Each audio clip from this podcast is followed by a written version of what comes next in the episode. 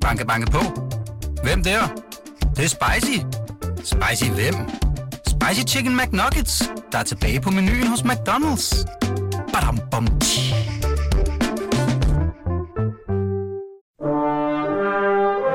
Du lytter til Radio 24 Velkommen til det næste kapitel med Hassan Prejsler.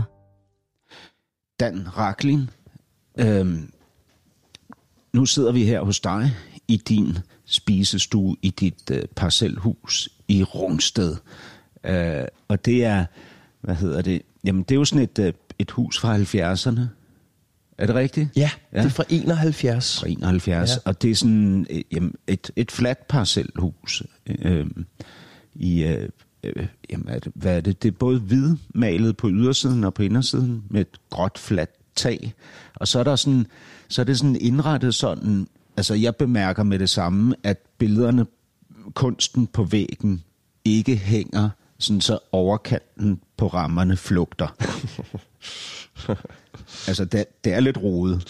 Kan man sige det? Øhm, noget af det flugter en smule. Jamen, det er rigtigt, og, det kan jeg godt se. Det og noget flugter ikke. Altså, øh, kunsten på væggene er for et års tid siden, øh, om ikke skiftet ud, så omstruktureret, øh, og det skyldes, at der er kommet ny kunst, og noget kunst er blevet bortvist af min kone. Jeg havde en meget, meget stort rødt maleri, lige når man kommer ind ad døren til køkkenet. Det har hun bortvist, fordi hun synes, at, at hele rummet tippede. Øhm, og noget kunst øh, har brug for, for luft. Hvis du ser den smukke, kubistiske dame, som er sådan lidt øh, Picasso-agtig i sit udtryk, som er en øh, dansk, nord, nord, øh, nordjysk øh, ung maler, der hedder Henrik Gosk, som er på vej op i hierarkiet, så havde hun brug for at have luft om sig, hvis hun skulle fremstå stærkt. Ja. Så der er sådan set tænkt over det, men du har selvfølgelig ret i, at sådan Louisiana-flugtning, øh, det, det, det formår jeg ikke. Det, Nå, det er også noget, man kan jo mærke, altså jeg kan også se, I har, I har jo ikke brugt alle jeres penge på at få lavet et nyt fancy køkken. Nej. Altså, det er jo gamle lover ja, ja. og øh, ja. gammel bordplade, marmor ja. endda. Ja. Øhm, det har man jo ikke brugt siden 80'erne Nej. eller sådan noget. Nej. Og så, altså, men, men man kan se, at der, der ligesom, altså, står der en kæmpe stor basilikumplante, og her på kanten, der er sådan en, en, øh, en murstens ja. øh, øh, væg ind til køkkenet. Der står sådan en bøtter med cherry tomater og ligger en åben pose gulerødder. Ja. Man kan ligesom se, at det bliver brugt det her hjem. Ikke? Det, er et, øh, det er et hjem, der bliver brugt, og der bliver levet i, så der bliver plettet, og der bliver øh, hakket i vores træmøbler. Jeg hader øh, glas- og metalmøbler, øh, som jeg synes er hårdt. Så, så møblerne kommer også til at blive præg af, at der bliver levet. Og du har ret med hensyn til køkkenet. Allerede da jeg var i Kender du typen i 2014, ja bemærkede Anne Glad, at øh, det var da vist et ret gammelt køkken. Jeg tror, køkkenet er lavet omkring årtusind skiftet. Og jeg må bare sige, Hassan, at den slags har altså ikke min prioritet. Hvis det er pænt og rent og gerne hvidt, og fungerer køkkenet til store madlavningsopgaver og projekter, så er det det, ja, vi kommer aldrig til at være nogen, der øh, skifter køkken ud øh, hver femte år, alt efter hvordan køkkentrenden er. Nå, men altså, jeg synes, det er en, jeg synes, det er rart at være her. Altså, først du sagde, da jeg bankede på, du, du var ikke helt klar. Øhm, det er morgen på det her tidspunkt, kan jeg afsløre for lytterne her, hvor vi optager første time.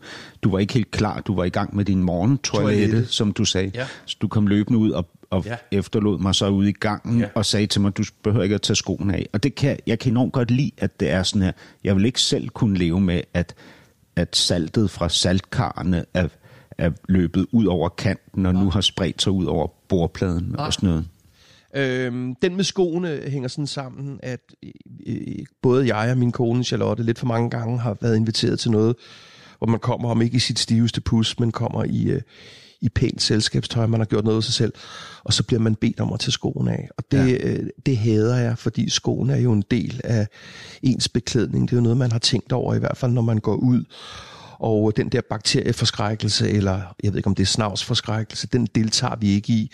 Vi bor har altid en 5 til 6 til 8 personer. Vi har to hunde. Vi har venner og veninder og kammerater, der løber ind og ud. Og øhm, øh, det ville være et fuldstændig cirkus at have det der øh, øh, øh fodtøjsforbud. Men det forstår jeg godt, og det, jeg, altså, jeg, jeg tilslutter mig det fuldstændig. Jeg vil ønske, at jeg selv kunne have det sådan, men jeg, jeg er nok for forfængelig til det. Og Dan, du jo, du har jo altid været forfængelig og Ja. sagt om dig selv, at du har været det, siden du var helt ung. Ja. Altså, jeg tror første gang, øh, det sådan for alvor rammer det dig, det er, da du er helt ung og får briller Ja. på, med styrke minus 5 eller sådan. Nej, det var, det, det, det var, det var minus 2-3 stykker, Okay. men jeg har en far, der har minus 9, så jeg er selvfølgelig arveligt belastet i forhold til mit syn. Og da du så fik linser et par år senere, ja. der er du, jeg ved ikke, der har du måske været 15, 17, der er da du får ja. linserne. Ja, ja. Der, altså, fylder det dig ligesom med lettelse, fordi nu bliver du ikke plaget af, af oplevelsen af, at din forfængelighed dagligt bliver udfordret. Og, og sådan har det jo været, har du sagt om dig selv, at forfængeligheden hele tiden gennem dit liv har spillet en stor rolle. Ja. Hvordan kan du så leve så, kaotisk?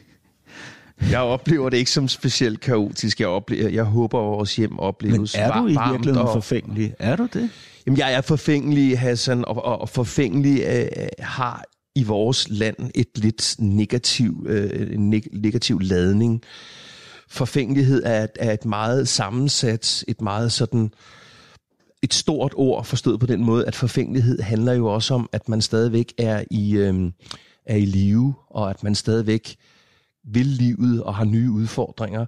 Jo, men det kan du sige nu i dag, hvor du er 55, Ja. men sådan var det jo ikke, da du var 13, og 17, Nej. og Nej. 21, og 29 og så videre. Nej, altså der, der er nogle forskellige stadier i det, fordi der er børne- og ungdomsdelen, og så er der, da jeg er med til at starte Voice i 84, og bliver, begynder at blive kendt og en offentlig person, og så sker der også et eller andet med ens forhold til ens udseende. Men det er sjovt, at du tager fat i det, fordi jeg, jeg, jeg prøver at analysere det meget. Jeg prøver nu her som 55-årig både at analysere den der forfængelighed, men også den der helt vanvittige opmærksomhedstrang.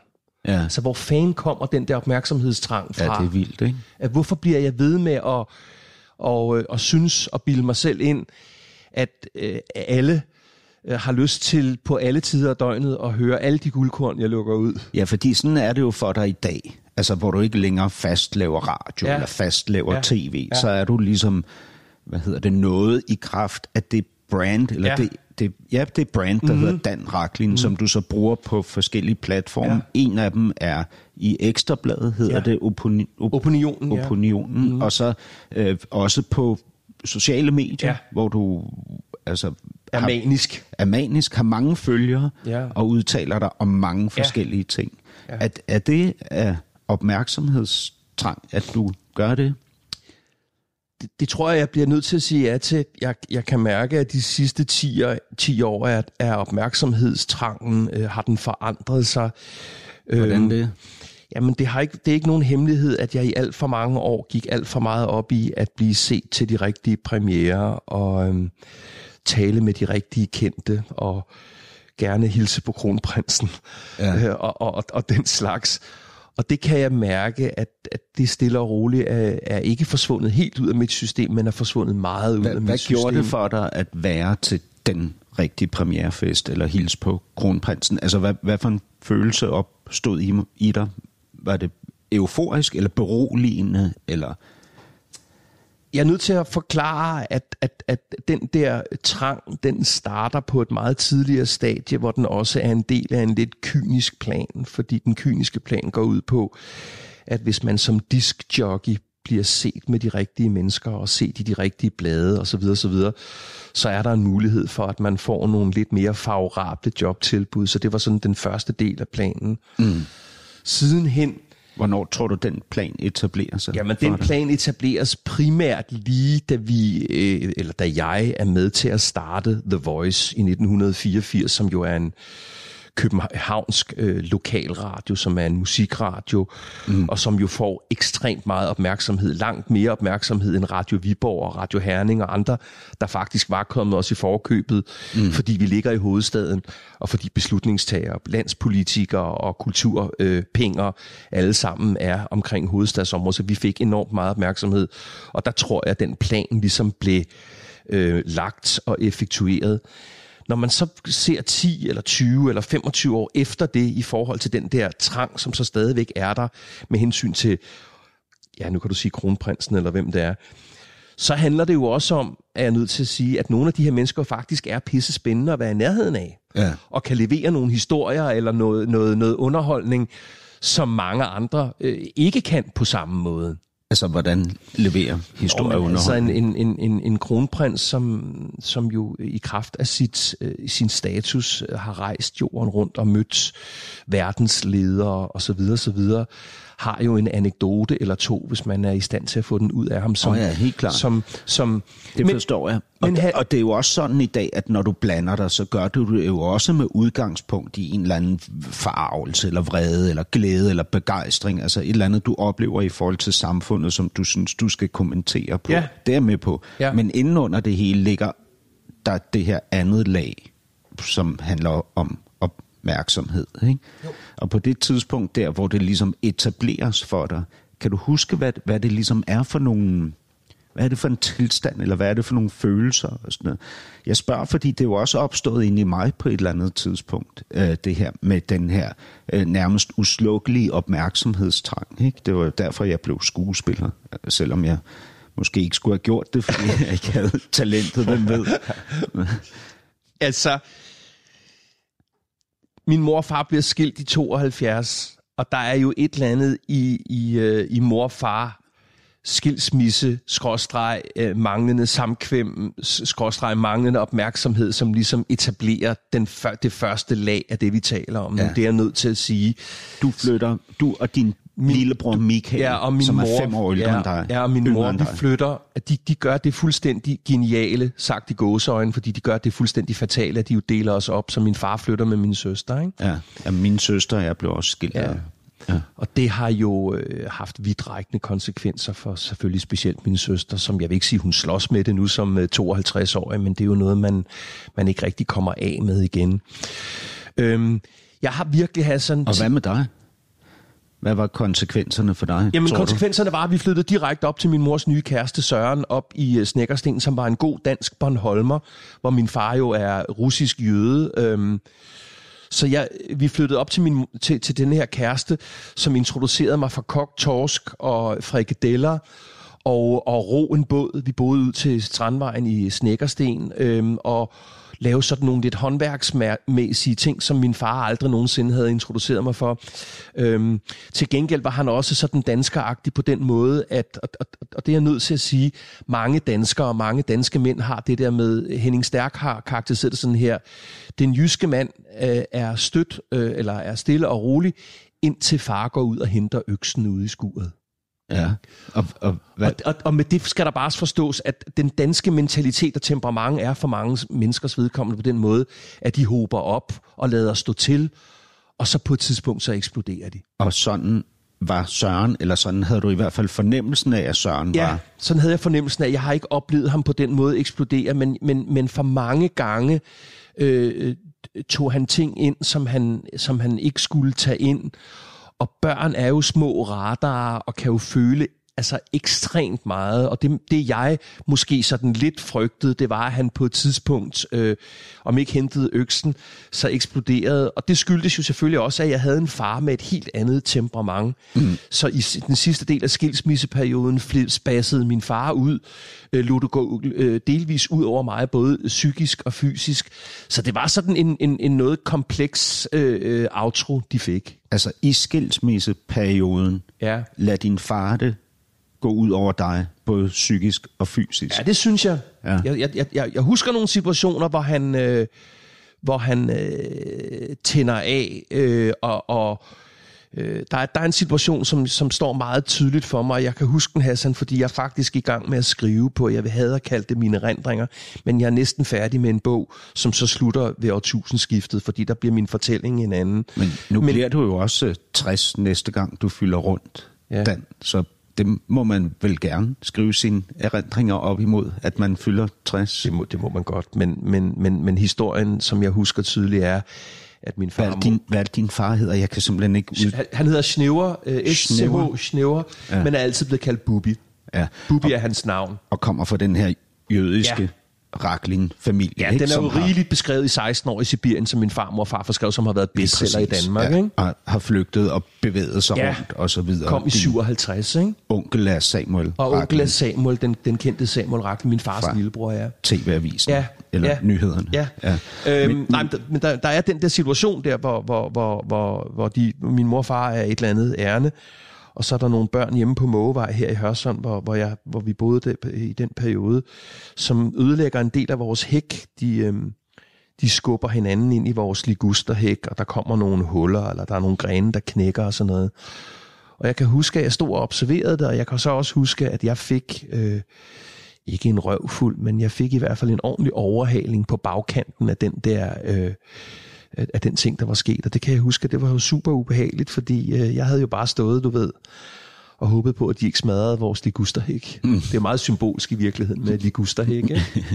Jo, også fordi det ikke var din fars miljø, det med Legusterhækken. Altså, det, det Det var- hvad hedder det, Raklin-familien var en højt dramatisk, højt råbende Ja. ballade Ja. familie, ikke? Jo. som jo ikke har stået og trimmet hække. Nej, men det var der ikke til. Altså, da de kommer i 57, får de en lejlighed ude på Tårnvej i Rødovre, som jeg husker stadigvæk fra, fra min tidlige barndom, som er en treværelses, hvor de bor øh, t- tre børn og, og min farmor og farfar. Øhm, og så, øh, sådan kort fortalt, så min, min, min, min faster bliver gift i 67 og flytter til Israel, hvor hun har været lige siden. Ja. Men jeg husker jo de der middagsseancer, hvor min farmor øh, stod og lavede sovs og kartofler og kød ude i køkkenet i sådan nogle mængder, så hun skubbede den sidste del ned i halsen på mig, fordi spises, det skulle det. Alle omkring bordet råbte og skreg, ingen hørte, hvad hinanden sagde. Ja. Øhm, så nej, det var, der var sgu ikke meget ligusterhæk over, over, over det. Det kan man måske mere sige, at der var om din mors Ja. familie. Ikke? Din mor hed Ja, Mette. Mette, Mette Halk. Mette og Snæver. Snæver. Ja, Mette og Bubi. Snæver. Bubi. Mm-hmm. Ja. Din, din mor øhm, øh, kommer fra øh, sådan et øh, dansk borgerskabsmiljø, ja. Ja. ikke? med traditionelle retter og så videre. Øhm, du er syv, da de bliver skilt. Ja, 8. Ja, ja. ja. i 72, ja. Det var jeg også. Øh, jeg var også 7 8, da mine forældre blev skilt. Mm. Øhm, men, men det her med opmærksomheden, det pegede du straks tilbage til det øjeblik, hvor dine forældre bliver skilt. Altså det med din opmærksomhedstrang og iver. Øh, hvordan synes du, at det hænger så klart sammen, at det er det, før, at det, er det første, du siger? At det er der, det er? Jamen Hassan, det gør jeg, fordi jeg har, jeg har svært ved at, at, at pege det hen i andre retninger, fordi det er ikke fordi, jeg slås med det, men, men, men jeg synes efterhånden, som årene går, at får man jo heldigvis noget mere selvindsigt, og man, eller mand, jeg hader, når man siger mand om sig selv, men jeg øh, forsøger jo hele tiden, altså meget banalt set, at blive et bedre menneske, og blive et mere reflekterende menneske, blive et rundere menneske, blive et mere rummeligt menneske, og derfor så vil jeg også enormt gerne kunne hænge den der sindssyge opmærksomhedstrang op på en eller anden knage. Mm. Og så, så gør jeg det så øh, uden at have, have været hos psykolog eller andre det? samtaleterapeuter.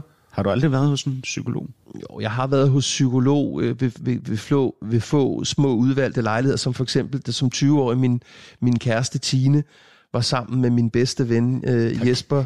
Gik du til psykolog? Ja, så gik jeg til psykolog, fordi jeg var simpelthen så ked af det. Det var lige da vi, jeg var startet på Voice og var taget ned til på ferie i Israel, hvor min, en af mine fædre skulle øh, have bar mitzvah. Og da jeg kom hjem med far, ja, de havde været, været sammen, mens jeg var væk. Og, og, og, og Tine, jeg, jeg var så glad for Tine. Og det, bety, det har bare betydet nogle ting i forhold til mit forhold til kvinder og damer, at, at jeg havde den der oplevelse. Men der var jeg for eksempel til psykolog. Mm. Men, men, men, i, men i forhold til opmærksomhedstrangen, jamen det er meget muligt, det ikke stammer derfra, fordi øh, jeg har et nærmest ødipusk forhold til min mor. Altså, I har et meget tæt forhold, Altså helt sindssygt og har altid tæt. haft Ja, ikke? helt sindssygt tæt. Og du er 27, da du flytter Ja. fra hende, Ja. og det er kun fordi din daværende kæreste er gravid. er gravid og Ja. tvinger dig til at flytte. Ja, fordi- det bliver for meget. Vi bor, øh, vi har lejet et hus sammen på Schæfersvej i Hørsholm, og det bliver jo lidt for, det bliver lidt for meget, hvis vi skal bo Dan og mor og kæreste ja. og, og vores første barn. Altså, det bliver, det bliver alligevel... Og har du det stadig sådan med hende i dag? Jeg har sindssygt, jeg ved, næsten dagligt, øh, øh, og hun, hun, hun ved, øh, hun ved, uden at vi har talt sammen, hvordan jeg har det, og, og jeg ved, øh, uden at have talt med hende, hvordan hun har det. Hun er lige blevet 80 og er travlere end nogensinde. Da jeg ringede til hende i søndag, så sagde hun, jeg har ikke tid til at tale nu, jeg er på, jeg kan ikke huske, om det var konference eller sådan et eller andet. Hun er,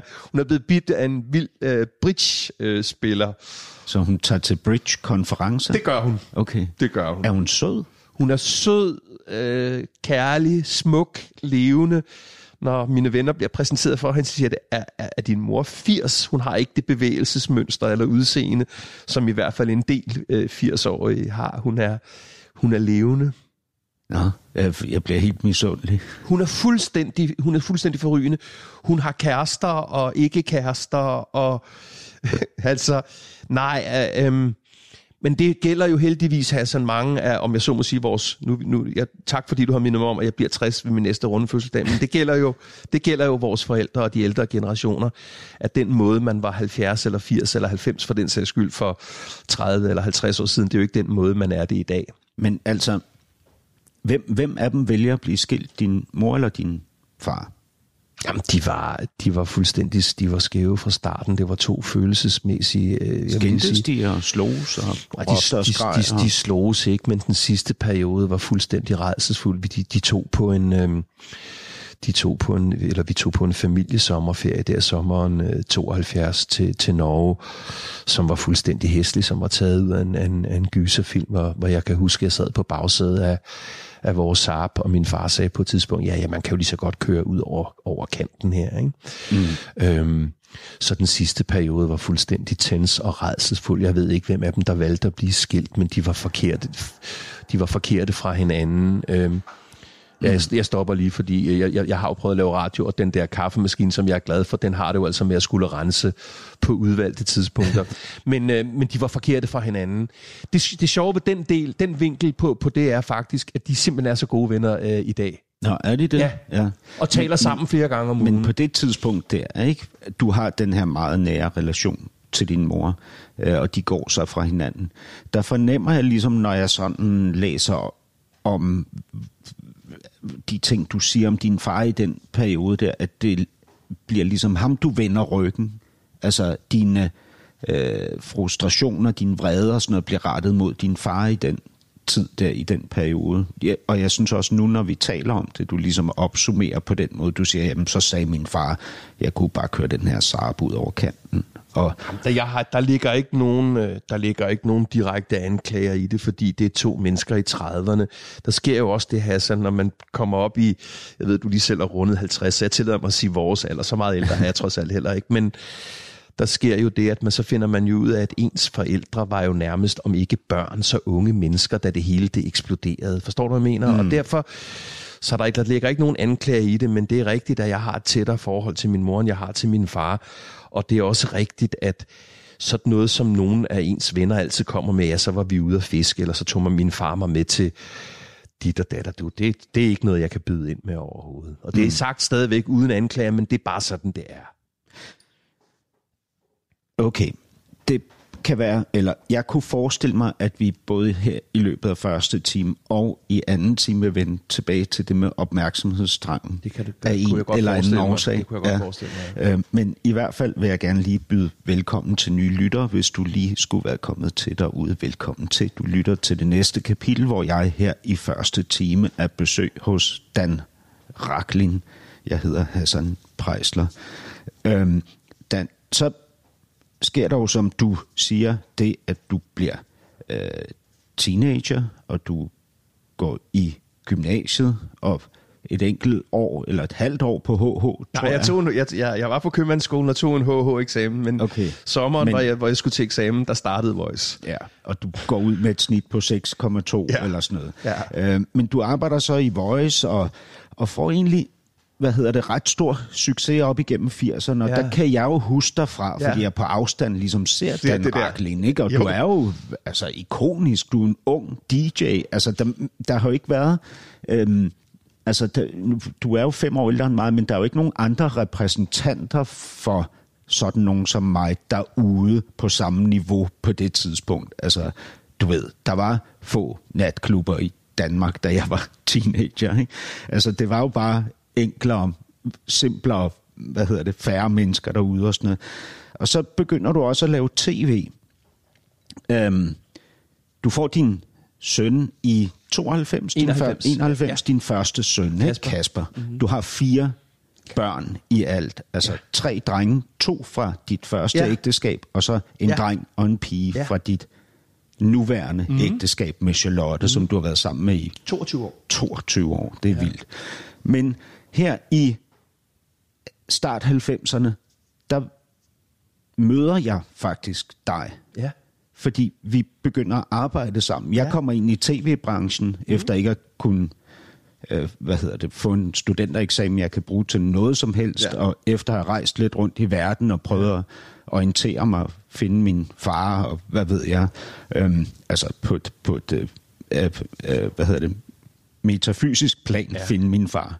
Ja. Øh, så kommer jeg ind i tv-branchen, ja. øh, og der møder jeg dig. Kan, kan du huske det overhovedet? Ja, selvfølgelig kan jeg det. Kan du det? Ja. Altså, jeg var jo assistent. Jeg var jo sådan aller, aller nederst i hierarkiet. Ja, du var sikkert også den, som, altså jeg ved ikke, hvordan man overhovedet må sige det politisk korrekt efterhånden. Jeg tror, du måske var den eneste brune på holdet. Ja, ja det er altså, rigtigt. Så, så alene af den grund, altså så mange år siden er det, at, øh, at det var du jo.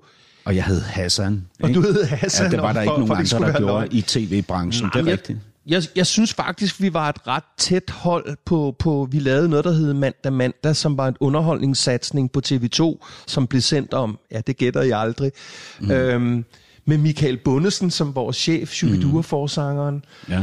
Og, og, og Michael er ved Gud i himlen ikke verdens bedste chef. Det har han selv også øh, indrømmet over for mig. Jeg har lavet nogle programmer med ham, og nogle samtaler med ham. Men, men, men jeg synes, vi var ret tæt på det hold, og jeg, og jeg, jeg, og jeg tænker jo ikke på, at der var... Altså, at, at der var så stor forskel på, fra stjerne til vandbærer. Jeg ved ikke, hvordan du oplevede det. Nå, men altså, jeg, var, jeg synes, det var magisk at træde ind i den verden og komme så tæt på jer, altså jer stjerner, altså dig, Dan Rakling, Ja. Joachim Hediger, Ja. Camilla Sachs Bostrup, Ja. Henriette Honoré Honoré. og Michael Bundesen. Michael Bundesen selvfølgelig. Altså, det var jo, det var jo vildt, Ja. altså, træde ind i det der. Ja. Øhm, Så, det kan, jamen, så svaret er ja, det, det, det kan jeg godt huske. Jeg kan huske de fleste øh, mennesker, som, som er, jeg har mødt på min vej igennem livet. Det er ikke alle, jeg har lyst til at indrømme, at jeg kan huske. nå, hvad, hvad betyder det? Jamen, det betyder, at øhm, som årene går, øhm, en af de eneste ting, der er fedt ved at blive ældre, der er ganske få fordele ved det, men en af de ting, som er fedt ved at blive ældre, hvis man ellers dyrker det, det er, at man bliver god til at vælge og vælge fra, og man bliver god til at selektere. Det, det gælder i, hvilken mad man, man indtager, hvilken vin man drikker, hvor man tager hen på ferie. Har du ikke Øhm. været så god til det? Nej, det har jeg ikke. Jeg har, jeg har omfavnet det hele i alt for store mængder, øh, lige med undtagelse af hård narkotika. Prøv lige at opsummere. Hvad har du omfavnet i for store mængder? Altså jobs, jobs. Øh, Forkerte venner. forkerte forkert venner. omgangskreds. Hvad, hvad, hvad er forkerte venner? Forkerte venner er dem, som, som suger uden på noget tidspunkt. Jeg var lige ved at sige puste. Men altså, de venner, som, som suger. De venner, som øh, lader øh, petitesser eller øh, øh, misundelse eller jalousi øh, spille ind.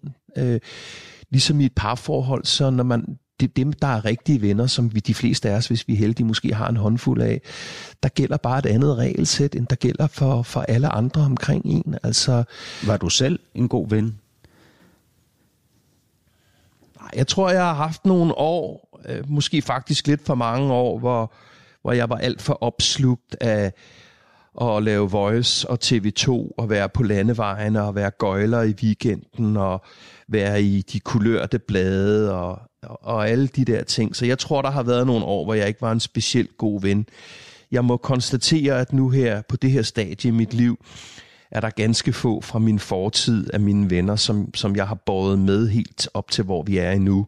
Men der er dog heldigvis et par enkelte. Altså, og, de er simpelthen faldet fra ja, undervejs. Ja, der, der, der bliver sorteret i, øh, i vennekredsen øh, fra tid til anden. Ikke at det er sådan, at man laver en eller anden form for Excel-ark, men jeg har også måttet konstatere, at inden for de sidste 10 år er der, er der nogle venner, som, som af forskellige årsager falder fra. Jeg er sådan meget, jeg er meget kompromilløs i, i, i nogle sammenhænge, og hvis man, altså jeg, jeg, Hassan, jeg Det er du arbejder... så blevet. Du er blevet kompromilløs, fordi du Ja, fordi ligesom- først så var jeg alt omfavnende, og så, jamen, der er sådan en fase i men det, det, var, der. det var i forhold til venner, det var også i forhold til jobs. Ikke? På det tidspunkt her, hvor vi, hvor jeg altså, ikke lærer dig at kende, men at vi arbejder sammen, ikke? der går det jo rigtig godt for Ja. dig. Men det kommer du til at brænde af det hele, fordi du tager alt for meget på dig og ikke Ja, gennemfører noget af det Jamen, jeg mister ikke? fuldstændig fokus. Du siger, du ikke du ikke, du er simpelthen ikke grundig nok. Nej, du er ikke er ikke grund- forberedt Nej, nok. jeg er du ikke begynder at forberedt. tjuske, Jamen- og jamen, du, Hassan- du er ude at spille i weekenden, Ja. skriver klummer til avisen, Ja. prøver samtidig at lave et Ja. fast dit eget talkshow. Jeg får mit eget talkshow på hedder TV2 Det Dans. i, Ja. i, i, i efterdønningerne af det der mandag mandag,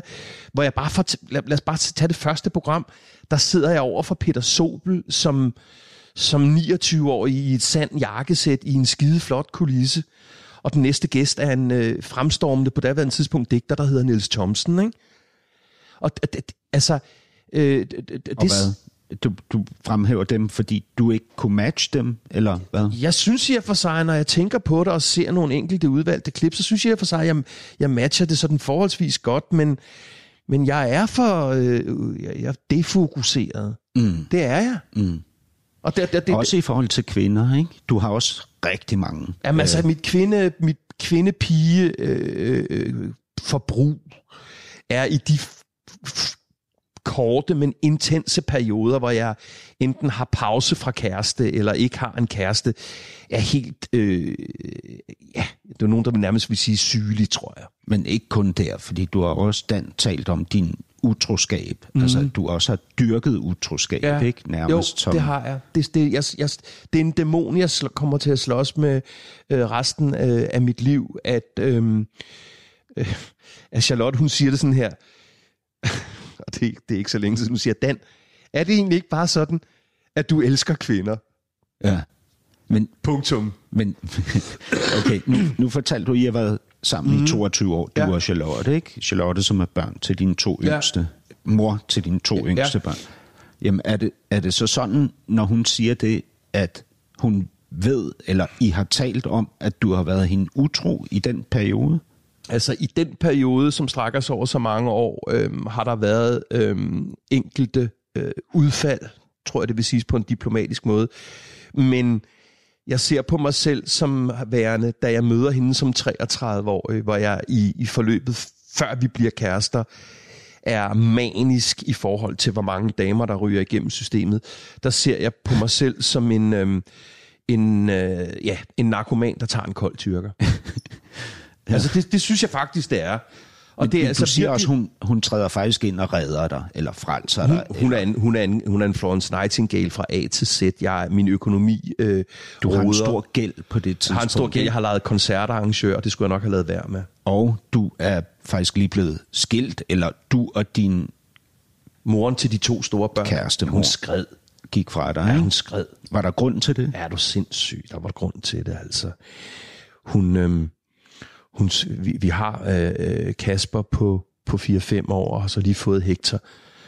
Og jeg er ude hver weekend, og altså, det bliver kørt kører afsted torsdag, og kommer hjem søndag formiddag. Og når jeg kommer hjem, har jeg formentlig, det er ikke noget, vi sådan taler om, har jeg måske haft seksuelt samkvem med en to-tre kvinder i provinsen, og når vi kører ind i øh, øh, ved adressen, så hælder jeg en, det meste af en dansk vand ned i svælget eller ud over mig selv, for at virke som om jeg overhovedet er i live. Altså.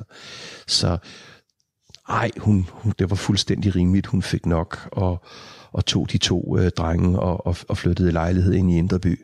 Og så er det også i den periode, lige der, hvor du møder Charlotte, at din karriere for første gang kollapser. Den har kollapset en del gange, Den man kollapset adskillige gange til min store undren. Altså, jeg ved ikke, om du vil kalde det et kollaps, men altså... Du er blevet fyret Jo, jo. utrolig mange gange. Jamen sindssygt mange gange. Jamen altså, ja, det, lad os tage den seneste, fordi det er sådan en, jeg, jeg, jeg, jeg venter bare på, at jeg får et guldur næste gang, den kollapser, eller jeg bliver øh, fyret. Men lad os tage den sidste, det sidste scenarie. Indtil 1. januar lavede jeg et musikprogram øhm, på øh, den kanal, der hedder øh, P5. På Danmarks Radio. Ja, og øh, Magiske Hits. Og den var uge efter uge øh, et af kanalens tre mest aflyttede programmer. Og 1. januar var jeg var jeg afskediget og afsat. Ja, Ikke? ja. Og, og, Så, så der på det tidspunkt, hvor du møder Charlotte, Ja. ja. der er du blevet fyret. Jeg ved ikke, om det er første gang, men det er i hvert fald en af de store gange. Du har en stor gæld, og du er blevet skilt eller forladt af moren til dine to ældste børn. Og hun træder sig ind som frelseren. Charlotte var 27 og levende og altså, er jo en super smuk kvinde og en foretagsom kvinde, så jeg har lejet en lej, eller jeg nærmest lånt en lejlighed af Erik Brandt ude i Hellerup. Øhm, altså, og vi er på det stadie, hvor jeg tager op til min mor med vasketøj, ikke? Øhm, og Charlotte som en af de første ting, altså det gider hun jo ikke se, for hun køber en vaskemaskine, ikke? Så, øh, og så begynder hun bare at løfte mig, og vores forhold øh, er sådan fra stort set fra, fra den ene dag til den anden et virkelig, virkelig skønt forhold på alle parametre. Både Jamen, hvordan kan det være? Hvordan kan det være, at du går fra, at alting vælter, også dine relationer til kvinder, og så træder du ind i den her, i det her forhold til Charlotte, og det fungerer? Jamen Charlotte, Charlotte og jeg, vi ville hinanden. Øhm, Hvorfor ville du hende? Charlotte er en sindssygt smuk, øhm, velduftende kvinde. Men dem havde du jo masser af, både ude i provinsen og i storbyen, hver eneste Ja, Hassan, weekend. men der er altså noget, der hedder kemi i, i, med hensyn til det der med, med, med øh, forhold. Og Jo, men det er jo ikke, fordi hun var smuk og velduftende. det var en del af det. Men så var hun foretagsom, og hun... Øhm, man kan sige, hun annekterede måske ret hurtigt, ikke? Altså, der gik ikke ret lang tid fra, at vi havde mødt hinanden til, at vi... Øhm, vi havde lige en periode, hvor vi sov inde i hendes fede lejlighed inde på Østerbro, hvor der var to katte, som, fordi jeg var så nyforelsket i hende, så jeg hader katte. Du, kan ikke tåle katte. Nej. Men, men jeg kan faktisk rigtig godt lide dem. Nå, men det kan ja. jeg ikke. Jeg kan ikke lide, jeg føler mig utryg øh, ved katte. Jeg synes, katte er underligt udspekuleret, som sidder og, og kigger på en og tænker på, hvordan skal jeg genere ham om, om et øjeblik. Altså ligesom, ligesom dine venner fra fortiden.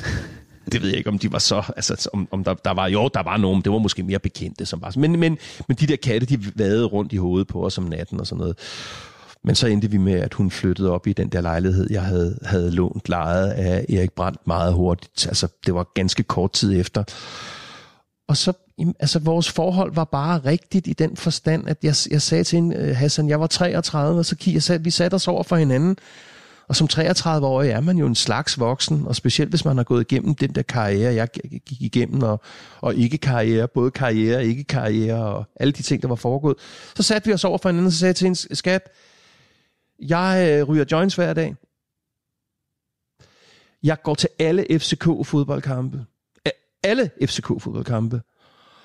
Og jeg elsker at være ude i weekenden. Og jeg kommer ikke til at lave om på nogle af de tre punkter der. Det kommer ikke til at ske. Og jeg har en million gæld, og jeg er lige blevet fyret, og jeg er blevet skilt og har to det er totalt øh, håndværkertilbud at hente ind, altså. ikke? Øhm, Hvad, hvad, hvorfor ville hun det? jamen Hassan, fordi hun var vild med mig, fordi jeg er en uimodståelig mand. Ja, okay. Nej, det kan jeg jo ikke, altså. Det har I da talt om. Holdt hun ikke tale for dig, da du fyldte 50 for fem år siden? Jo. Hvad sagde hun? Jeg kan fandme ikke huske det, Hassan. Du kan ikke huske, hvad hun sagde Nej. til dig? Nej. Om dig? Nej. Men det kan jeg ikke, fordi... Jamen, jamen der må du forstå, at øh, vi sætter ord på alting hele tiden. Så ved du da også, hvorfor hun gerne vil have dig, og hvorfor hun er blevet sammen med dig. Jamen altså, øh, hun, hun, hun elsker mig jo, fordi at jeg jo dybest set er et sindssygt varmt, hjerteligt menneske. Der er ikke nogen skjulte dagsordner med mig. Du behøver ikke gå i timevis, dagevis eller uger og gætte på, hvor jeg er henne, for det kommer ud sådan her, og det gør det stadigvæk. Og det vil sige, så kan man rydde den del af. Er du kærlig? Jeg er et super kærligt menneske. Jeg, Varm? jeg tvangskysser min snart 30-årige søn. Jeg kalder Kasper, som er den ældste, som er super Danmarks bedste booker af, af underholdning og er i gang med en fantastisk karriere. Øh, han, han, siger, han sagde til mig forleden dag, stop lige det der skatter til mig, far. Du kalder ham skatter? Ja. ja. Hvad med dine tre andre børn? Jamen, jeg, Hector er 24 og en dygtig, meget talentfuld kok. Jeg, han, jeg tvangskysser ham. Øhm, Max, som snart er 18 og en stor klipper, øh, undslipper de fleste af tvangskystene. Og Pippi, som er blevet 14, og jeg kan ikke forstå, hvor tiden blev Nu går hun i 8. klasse, og jeg troede måske, hun gik i 3. eller sådan noget. Øhm, bliver jo fuldstændig boblet ind af, af kærlighed øh, fra mig. Så, mm. øh, så Charlotte er faldet Pippi, for hele pakken. hedder- jeg, tror også, jeg, jeg tror også, Charlotte faldt for, altså, det skal der ikke være nogen hemmelighed. Jeg tror sgu da også, Charlotte faldt for, at jeg var en mand, der... Øh, vi kom til sjove ting, og vi mødte sjove mennesker, og... Altså, det kan godt være, at jeg havde den der milliongæld, men der var fucking gang i den, altså. Der var mm. virkelig gang i den. Så, så det er også det, hun ser. Altså, ja. hun ser et varmt, kærligt, rart, øh, lojalt, øh, ordentligt menneske, Ja. som kan finde ud af at elske en kvinde. Men hun ser også en mand, der har gang i den derude. Ja, Altså, det, som- det, det tror jeg, jeg, jeg, jeg siger, bilder mig ikke, det, er en- det, det er en stor procentdel af den kærlighed, hun, hun, hun nærer for mig. Men, men, men Charlotte er et sindssygt socialt menneske, og hun kom også fra en, en tilværelse der som 27-årig, hvor der var fart på. Ikke? Hun har været på øh, øh, pigekostskole i Schweiz, og hun har haft nogle spændende, lidt ældre kærester. Altså hun, hun var sgu en, der, der, var, der var gang i hende. Mm. Og så skal det heller ikke, øh, det skal der ikke være nogen hemmelighed i det her lukkede forum, at øh, vi øh, 14 dage ind, efter vi havde mødt hinanden, altså knaldede, så det, altså, så det stod efter. Altså, vores sexliv var bare, eller tør jeg sige, er stadigvæk su- øh, sindssygt aktiv. Jeg, kan, jeg vil gerne fortælle en lille sjov historie.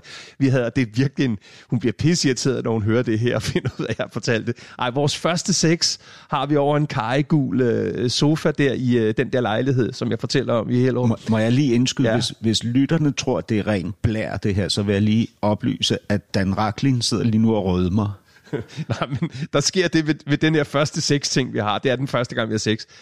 At jeg sveder, sådan så det ligner en scene fra en af de der amerikanske drengerøvsfilm, American Pie, hvor de har lavet sådan noget altså overdrevet svedproduktion. Altså, jeg splasker sved ud over det hele, og det er første gang, vi har sex.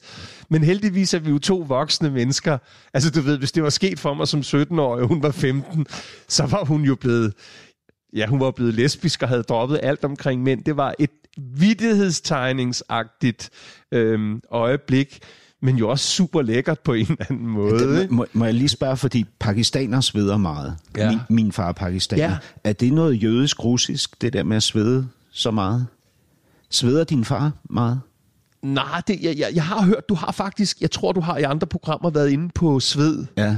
det, det er sved. Velkommen til Svedmagasinet. Ja. Nej, jeg sveder øhm, ikke nødvendigvis specielt meget, men, men jeg har den, at hvis jeg er i en presset situation og kan mærke, at jeg sveder, så sveder jeg endnu mere. Mm. Og det var en presset situation første gang, du havde sex Det, det med. har det jo tydeligvis været, Charlotte. fordi øh, øh, efter de der 14 dage, hvor vi havde talt non-stop og kysset på hinanden, der har jeg helt sikkert øh, haft den hensigt, at det der knald skulle være godt, ikke? Ja. Nå, men Dan Raklin, vi skal lige tilbage til det her, fordi du, nu fik du fortalt, hvorfor Charlotte gerne ville være sammen med dig, på trods af, hvad hedder det, øh, det der måske på papiret lignede øh, noget, der var ville være op ad bakke. Men hvorfor, udover at hun var smuk og velduftende, valgte du Charlotte, og hvorfor er du blevet sammen med hende i 22 år? Jamen, det er der mange årsager til, og, og når vi piller det der lag af, der handler om, at vi basalt set rigtig godt kan lide hinanden og, og elsker hinanden og, og bliver varme af at se hinanden i øjnene, i hvert fald på udvalgte tidspunkter, så handler det jo også om, at, øhm, at vi passer sammen i den forstand, at hun er sådan en, der tager action på ting. Hun får ting til at ske. Og i den periode, som du jo så, så øh, øh, righoldigt har beskrevet, der var jeg jo på røven. Og en ting er det der med hensyn til at skylde nogle penge, og der var masser af ting, der ikke hang sammen. Men altså, hun løftede mig. Ikke? Altså, mm. det er jo de bedste forhold, de, de rigtige forhold, de forhold, der ligesom er noget værdi i. Det er jo forhold, hvor man løfter hinanden op, og hvor man gør hinanden stærkere og sejere og med bedre udstråling. Og det er jo en proces, som vi har arbejdet med igennem alle årene. For vi er jo også faldet i den der, hvor vi kommer til at sige grimme ting til hinanden, eller er nedladende, og så videre, så videre. Specielt er jeg, har jeg en tendens til det. Og der, må, der har, vi jo formået at hanke op. Hvornår, i- hvornår gør du det? Det gør jeg måske, når jeg er i pressede situationer, eller hvis jeg synes, hun er virkelig irriterende eller idiotisk, eller man skal gentage et eller andet mantra igen og igen og igen, så kan jeg jo måske godt skifte. Altså, hvad for et mantra kunne det være? Det kunne være helt praktiske teknikaliteter, som øh, lad være at købe så mange ting og proppe ind i køleskabet, så vi en uge efter skal smide ting, der ikke engang er ude af emballagen i skraldespanden, for det er dumt for vores økonomi og for miljøet og for alting. Og det bliver ved med at ske her på 23 år. Det, lad mig røbe, det er breaking news. Det og, sker så, stadigvæk. og så bliver du vred. Nå, men så kan jeg bare blive... Hvad, hvad siger du så? Men så, så kommer der jo sådan nogle, så kommer der jo sådan nogle sarkastiske kommentarer, som, næh, se her, to lækre bøffer, nu med, øh, nu med muk på, eller en grå plet, som ryger direkte fra emballagen ud i skraldespanden. Det var da, mm. det var da dejligt. Altså, så kommer der sådan en sarkastisk, ironisk, nedladende façon, som man, eller som hun kan synes er sjov nogle gange, men som jo bliver pisse anstrengende. Det kan være en anden ting, når jeg nu skal være ærlig. Jeg synes, de her programmer, vi laver, der, der må man skulle lægge svisken på disken. Jeg har brug for meget opmærksomhed fra hende også. Mm. Jeg har brug for at blive nusset om og kælet om, også på de dage. Hun er, Charlotte er de sidste par år blevet en meget travl karrierekvinde, succesfuld karrierekvinde, som er øh, chef for fire øh, træningscentre. Hun har sin egen selvstændige virksomhed. Hun er den, der arbejder hele tiden. Men det ændrer ikke ved, at jeg har brug for at blive nusset og pusset og pustet i øret og få at vide hver aften, at jeg er et virkelig dejligt stykke mandfolk. det ændrer sig ikke. Nej, nej. Nej, nej, men det... Ja. Og, så skal hun, og så skal hun passe hele det menageri af vores to store teenagebørn, plus det løse. Og så skal hun lige før hun tilter og besvimer, Plus de der børn, hun også blev bonusmor for, ikke? plus altså, Kasper og Hekse, som hun har det tætteste, de har det tætteste forhold til hinanden. Så skal hun lige før hun tilter og besvimer af søvn, også lige huske at genbekræfte sin, øh, sin mand i, at han er simpelthen så skøn. Hvad hvis hun ikke gør det? så øh, går jeg ind i sådan en tilstand af, at, øh, at skulle have øh, bekræftet det ved at lave en følelsesladet eller hissig opdatering på Facebook, eller når jeg står og spiller til en fest, øh, øh lige få øjnene fra øh, hende fra festudvalget, som har hyret mig, hvor jeg kan se, hun synes i og for sig, jeg er ret dejlig-agtig. Fordi jeg er kommet til det der stadie, hvor jeg trods alt jo ikke øh, øh, springer på alle, alle kvinder derude, men jo elsker den der med, den kender du forhåbentlig også for dig selv, at man nogle gange får nogle øjne fra en fra det modsatte køn, hvor man ved, hvis man virkelig strammede sig op, så kunne man nok godt. Og det er en kæmpe Jamen, tilfredsstillelse. Vil, vil det sige, at hvis du får opmærksomheden herhjemme fra Charlotte, så behøver du ikke at lave vrede statusopdateringer på Facebook, eller sende flørtende blikke til en... Hun har i hvert fald en del af Jeg synes, det er et meget tungt ansvar at skulle lægge, skulle lægge på hende, men hun har en del af, af, det ansvar, ja. Det, det, det, det, det, det, det tænker jeg er helt sådan fuldstændig mm, øh, det, den menneskelige øh, ABC-agtige, vi er ude i lige nu. Øhm, Dan Raklin, øhm, så sker der jo det på det tidspunkt, hvor vi har mødt hinanden, eller at vi er begyndt at arbejde sammen her i start 90'erne, at du, som vi talte om, ligesom ryger ud. Mm. Og du ryger jo ud, øhm, hvad kan man sige, skubbet ud af et bestemt menneske. Kasper Christensen, stand-up-komikeren, som jo på en eller anden måde også bliver repræsentant for den her generation Ja. af stand-up-komikere, Ja. som træder ind og skubber alt, hvad der ja. Har været af DJ's. Jeg ved ikke, om der Ja. var så mange, men jo, der var jo en del Ja. DJ's. Skubber dem ud. Ikke? Jo. De, I bliver jo de caksede, Ja. som Ja. bliver erstattet af, Af de her-. Af stand Ja. som jo faktisk har haft magten lige siden. Ja, Altså, de, har, de- de har siddet godt på... Men Ja. ja. de er dog stadig over det hele. Ikke? Jeg synes stand-up i dag øh, for 80% af stand vedkommende er skåret over den samme skabelon. Jeg synes ikke, det er sjovt. Jeg synes, det er røvsygt. Ah, men de har stadig men, magten, Men de har ikke? magten i Altså, i, det er ikke længe siden Kasper mediesammenhæng. lavede- lavede Øh, Klovn, for eksempel, Nu, nu hører det jo med til, altså Kasper, jeg ved ikke, om jeg vil sige, Kasper er en af mine gode venner, men vi har dog altid haft et meget respektfuldt forhold til hinanden. Og der, der, der, der er masser af forskelle. Jeg oplever Kasper øh, sammen med Lars Hjortøj efter TV2-karrieren øh, øh, øh på, på TV3, hvor vi laver nogle ting sammen.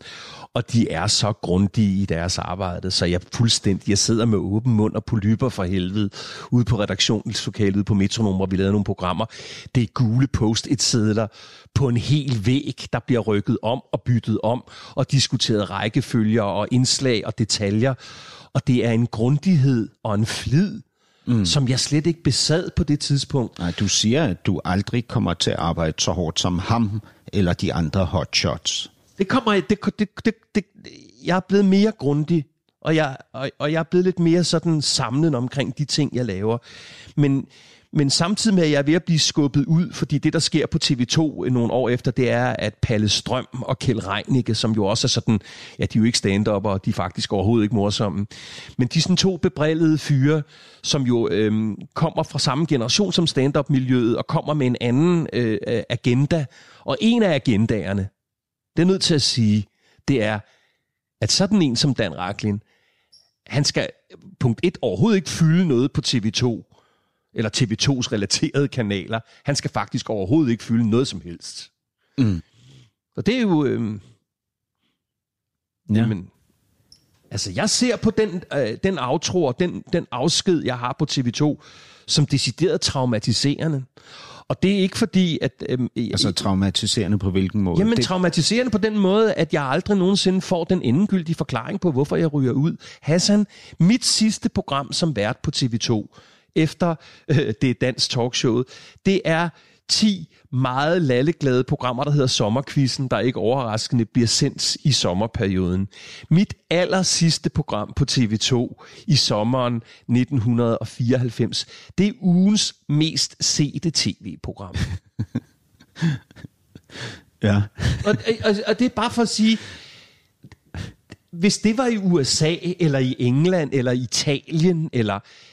Altså, det sker jo ikke. De, de har jo gjort det sidenhen. De har gjort, de behandlede jo TV2 Bubber på, altså Bubber bliver kåret som årets mandlige tv-vært det ene år, og næste år kommer der en bebrillet mellemlederdame, der bliver sat op i systemet Lotte et eller andet. Jeg kan ikke engang huske, hvad hun hedder.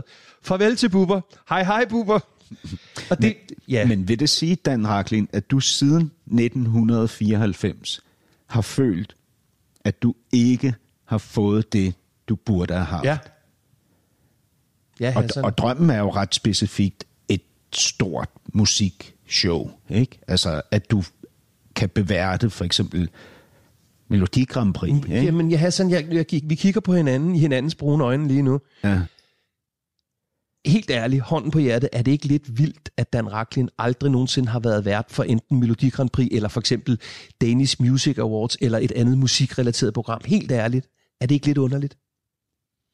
Jamen altså, øh, jo, så spørger du mig, men jeg, jeg kender jo ikke nej, noget til den branche. Men, altså, jeg nej. ved jo bare, hvordan det er med at være inde eller ude. Det må man altså, sige. Det, det og, kender jeg noget og til. Og det ikke? håber jeg, at vi kommer øh, ind på, om ikke andet øh, næste gang, vi skal ses. Men så svarer jeg på det retoriske spørgsmål. Jeg lever og ånder den dag i dag for musik. Jeg lever og ånder i den, den dag i dag for musikformidling. Intet gør mig gladere, varmere og mere lykkelig, end at kunne introducere dig for en kunstner eller en sang, hvor du tænker, hvor fanden har den sang været hele mit liv? Når jeg så samtidig er en forholdsvis habil radiovært, en ikke helt lige så god tv-vært, men dog heller ikke sådan helt umulig, så er det så, jeg stiller det retoriske spørgsmål er det ikke vildt, at jeg aldrig har fået lov til at, at, at, at formidle den glæde og slå ud med armene og sige, velkommen til Dansk Melodi Grand Prix, eller altså et eller andet. Det er da vildt. Alligevel vildt, at du siger, intet gør mig varmere, gladere og lykkeligere, end at spille et musiknummer ja. for dig, Hassan, i det øjeblik, hvor Charlotte lige er trådt ind i køkkenet her. Ja min smukke kone, som jo øh, ikke kun når du er her, men sådan vanligvis er vant til, at, at øh, munden, kæften går på mig. Ja. Men er det ikke hende, der gør dig Nå, jamen, altså, jamen, altså min, min, min, min familie, min kone og mine børn gør mig naturligvis lykkeligst, men, men jeg, jeg, jeg prøvede bare at skøjte over i den del, der handler om karriere og job, og, og for mit vedkommende omkring musikken, passion og dedikation, og noget, der betyder, som er et grundelement i mit liv. Ikke? Jeg kigger forskrækket ned, fordi om et øjeblik har du ikke mere tid, Hassan. Nej, du holder øje med. Ja, jeg holder øje med det. Jeg er din, jeg er din øh, sekretær. Ja, men du har fuldstændig ret. Tiden er gået. Dan Raklin, tak fordi at jeg måtte komme og besøge dig her til første time af det næste kapitel. Vi ses igen om et par dage, hvor du kommer ind til mig inde på radio. 26 sekunder. vi kan, vi du, er simpelthen, du er simpelthen så god. Du fik lov til at beholde skoene på, og jeg, øh, jeg, jeg, jeg synes jo selvfølgelig, at denne her time den er gået alt, alt for hurtigt, men så kan vi jo glæde os til, til den næste. Ja. Vi ses igen. Du lytter til Radio 24 /7. Velkommen til det næste kapitel med Hassan Prejsler. Nå, Dan Raklin. Nu sidder du her med din mobil og er ved at parkere din bil ned på gaden. Du ja. er på sådan en app, der skal ja, ja, ja, købe ja. parkeringstid. Yes. Ja, men du siger, at du kan multitaske. Jeg og det er, jo, det er jo fordi, du er jo vant til sådan noget her med at lave radio. Jamen, jeg tror også, det har noget at gøre med, Hassan, at øh, nogle mænd kan multitaske, men de færreste, altså de færreste kan det, ja. men jeg kan. Du, du kan? Ja, ja. jeg kan. Ja. Jamen altså, altså jeg men, synes, men nu, stoppede du, jo... nu stoppede du jo faktisk, øh, da, da du begyndte at tale. Jamen nu er jeg færdig med at tjekke min, min, Nå, min bil ind, men jeg ville have kunnet tjekke bilen ind, tale med dig og smile til en sød producer, hvis der havde været nogen at smile til. Ja, uh, uh, Dan, nu sagde du faktisk, uh, uh, du brugte mit navn i ja. en sætning, og jeg har jo lyttet til ja, første det, time, ja. ikke? Jo. Og en af de ting, jeg ja. lagde mærke til, det var, at du bruger navn ofte og ja. i bestemte sammenhænge. Ja. Øhm, du bruger det faktisk 12 gange okay. i første time. Okay. Du ser helt træt ud. Nej, nej, men jeg bliver selvfølgelig nervøs for, at det næste, du siger, er, at, at, at det måske ender med at blive for jovialt, det vi laver, ikke? Nå, nej, nej. Altså, nej, jeg, jeg tror bare, man gør sådan nogle ting på bestemte tidspunkter, når man har brug for noget bestemt. Ikke? Er det ikke sådan, Dan? det er sjovt, du siger det, fordi min kone, om hvem jeg er nødt til at knytte et par kommentarer i forhold til vores første time, Charlotte, ja. øh, hun hader, når jeg siger Charlotte til hende. Hvorfor hader hun det? Jamen det synes hun, øh, det giver sådan nogle reminiscenser af, hvordan hendes, øh, hendes far eller, eller andre autoriteter har talt til hende. Og hvordan talte hendes far Jamen, til hende? Hendes far har... Øh, Charlotte og hendes far havde et ikke specielt godt øh, forhold til hinanden. Han døde for tre år siden, ja. og jeg nåede heldigvis at få hende skubbet, skråstrej inspireret til at, at tage en snak med ham, inden han døde. Ja, men, øh, men hvad syntes hun var problemet ved, at han sagde Charlotte? Jamen, der var, der var to navne, hun afs, øh, eller som hun ikke er så vild med. Hun, hun, hun er ikke så vild med, når jeg siger Charlotte. Hun vil hellere have skat eller en eller anden form for nærheds øh, titel. Ja. Øhm, og så hele øh, farens familie kaldte hende for Charlie. Og det er et, et, et, et navn, kaldenavn, som hun heller ikke er specielt begejstret for. Men jeg, men jeg forstår godt din pointe. Det er, nu siger jeg ikke Hassan. Jeg forstår godt din pointe. Den er taget til efterretning. Ja, men jeg er ikke sikker på pointen, fordi jeg ved faktisk ikke, hvad det betyder, når du siger Hassan. Nej, men jeg kan huske for mange år siden, da jeg var med i et portrætprogram på P3, der hed Crunch. Ja. Crunch, som var sådan et Ja, et ret populært program. Hvad, men, P, hvad er P3? Øh, nå, okay. Men, men med, med Lars Daneskov som vært. Og, og der, jeg der, aner ikke, der, hvem det er. Øh, nej, men der var han... Øh, der var han ikke pættet med, at jeg øh, øh, sagde Lars, og at vi fik sådan en tone, der blev lidt for jovial, fordi det gav indtrykket af, at han ah, ikke kunne gå til mig. Ikke? Nu er jeg med. Okay. Ja. Nå, men det er slet ikke det, jeg tænker. Nej. Overhovedet ikke. Altså, jo mere jovialt, eller jo tættere vi kan komme på hinanden, øh, altså via den fortid, vi har sammen, eller det øjeblik, der opstår mellem os nu, ja. jo gladere er jeg. Okay. Altså, så det, det handler om for mig, eller det, jeg prøver at adressere eller udforske, når jeg nævner det, det er, hvad formålet med det er. Altså, når vi, du, bruger navnet ja.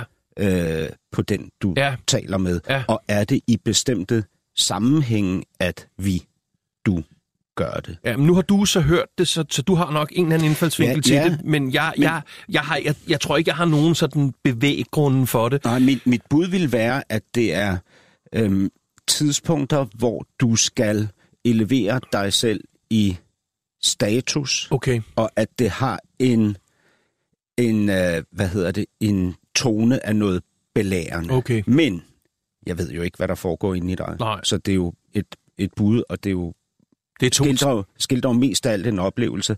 Er det sådan, Charlotte har det, når du bruger hendes navn? Ja, det kunne, godt, det kunne jeg godt forestille mig. Jeg, jeg, jeg tror i det hele taget, at mit tonefald, og det er, at jeg taler højt, og nogle gange sådan øh, myndigt, øh, kan, have en, en, øh, kan komme ud forkert, og kan blive opfattet forkert. Ikke mindst af dem, jeg elsker, eller dem, jeg respekterer, eller dem, jeg har en lille smule fortid sammen med, som for eksempel dig. Og det, men, men begge de årsager, du gav, synes jeg i og for sig ikke var specielt fede, så derfor så vil jeg tage det til efterretning. Jeg arbejder kontinuerligt med mit sprog, med mit udtryk, med min måde at kommunikere på, fordi jeg interesserer mig for det, og fordi at jeg er blevet et mere rummeligt og rundere menneske med årene, og derfor vil jeg gerne også i den måde, jeg udtrykker mig på, øh, have folk tættere på end det modsatte. Det er, det, det er, det er fandme spændende, Dan. Øh, og, og, hvad hedder det, prisværdigt. Du har, du har, så lad os øh, grave os ned i det, ikke? Du har sådan en anden ting, du siger. Ja, Altså en anden formulering, du Ja. bruger på bestemte tidspunkter. Og den lyder sådan her. Hassan, jeg er nødt til at sige, eller Hassan, det her, det er jeg nødt til at sige. Prik, prik, prik. Ja. Og så kommer der noget, som oftest er, er sådan noget, hvor du spoler tilbage i tiden. Mm. For, forstår du, hvorfor jeg bemærker Ja. den lige præcis det der? Altså, det er jo noget med, at man sådan, hvad kan man sige, sætter, øh, sætter dialogen i pause mm. eller i stillstand, ja. og så... Fordi nu skal der lige ryddes. Øh, tavlen skal lige ryddes, fordi... Ja, ja, er det det? Tavlen skal ryddes? Nej, det er mere noget med, at øh, jeg oplever øh, i sådan en samtalesammenhæng med dig, hvor vi trods alt heldigvis har noget tid til at komme omkring nogle emner, der, der, det har været det er vigtigt for mig. Altså, jeg var glad, da jeg fik at vide, at jeg skulle være med i det her program, fordi jeg har øh, jeg er tit blevet brugt i sammenhængen på, du ved, det kan være aftenshowet, hvis du ved, hvad det er, eller et andet magasinprogram, hvor jeg får to minutter eller to og et halvt minut. Det kan være et dødsfald, hvor jeg bliver bedt om at komme på TV2 News og fortælle om en eller anden musiker eller et eller andet, hvor jeg sidder med sådan en lidt tom fornemmelse, fordi jeg ikke synes, jeg får tid nok til ligesom at komme ned i stoffet. Ja. Og det har jo med årene samlet sig sammen til, at jeg i hvert fald i nogle sammenhænge opleves som en lille smule overfladisk, hurtigt snakkende, sådan hurtigt videreagtig. Og der tror jeg bare, at det har været meget magtpålæggende i vores første time, at, øh, øh, at, at, at virkelig være grundærlig og være sådan hudløs selvudleverende i nogle sammenhænge. Fordi jeg kæmper med sådan en balance mellem at være sådan lidt nabærende, lidt indebrændt-agtig, Ja. men også øh, forstå mekanismer og forstå, hvorfor jeg nogle gange får nogle forholdsvis stærke reaktioner fra min omverden omkring min person. Ja. Og, og hvad er det, du siger, folk reagerer på? Altså, at du er overfladisk. Ja, Hvad mere? At du arrogant? Er det et ord, du hører? jeg, har, jeg, jeg, jeg synes virkelig, jeg har arbejdet med arrogancen, men jeg tror, men, dengang... men det er noget, du har fået at vide? Jamen, jeg altså... tror, dengang vi arbejdede sammen i start 90'erne på store TV2-produktioner, der, der tror jeg, der var en, et, en, en, et, et, en stor øh, portion øh, arrogance. Øhm, arrogance er, et, er ikke et ret, det er et negativt lavet ord, men for mig hænger, hænger det sådan her sammen, at jeg forventer enormt meget af mig selv, og det har jeg gjort igennem årene, ikke mindst arbejdsmæssigt. Altså, jeg, jeg, har, jeg er min egen største kritiker. Jeg er ikke specielt vild med at høre min egen stemme i radioen. Jeg synes ikke, jeg er særlig fotogen, og jeg synes i og for sig, at jeg er i bedste fald en gennemsnitlig tv-vært. Men, men, men arrogancen hænger tit og ofte sammen, eller har hængt sammen med med kollegaer eller folk, jeg har arbejdet sammen med, som har været tjusket, eller som har haft en forkert dagsorden, eller altså der kan være mange årsager. Så det jeg bare siger, det er, en ting er arrogance, noget andet er at ikke at være særlig tålmodig med sine omgivelser, for eksempel i arbejdssammenhængen. Mm. Så det er i hvert fald to stempler. Det ene er, hvor du stiger på mig nu. Ja, Den- ja, ja, ja, fordi det- jeg er spændt på, hvordan vi ligesom, hvordan vi kommer videre Ja, herfra. det, det, det ene er, der, der, der er en anden stemning mellem os i dag, end der var i første time. Er det, er det mindre trygt for dig at være her i anden time, end det var, nej. at jeg var hjemme hos dig i første? Nej, det er det ikke. Jeg skal hele tiden huske at sige, nej, det er det ikke, Hassan. Men, men, men nej, det er det slet ikke. Øh, og jeg, i og for sig, du ved jo, og det håber jeg måske, nogle af lytterne også ved, at jeg jeg har jo radioerfaring over 35 år øh, med, med mere eller mindre ufrivillige pauser, men heldigvis korte pauser.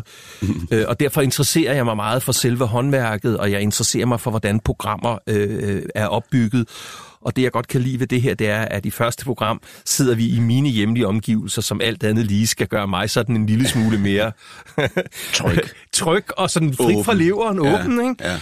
Og så næste gang, så rykker vi ind i noget, der er et radiostudie, hvor der vil være mange af dine gæster igennem de der par år, du har lavet det, ja. som om ikke bliver utrygge, så, så den ligesom bliver sådan lidt, okay, det er et lydisoleret studie, og der er mikrofoner, og der er teknik, og der er ting, der blinker, og en producer og sådan noget. En producer men, i mine ører, ikke? Men, ja. men, men, men det er ikke noget, der gør mig utryg. Tværtimod, altså. Så, så det, det skal du ikke tro. Der er den samme stemning. Ja.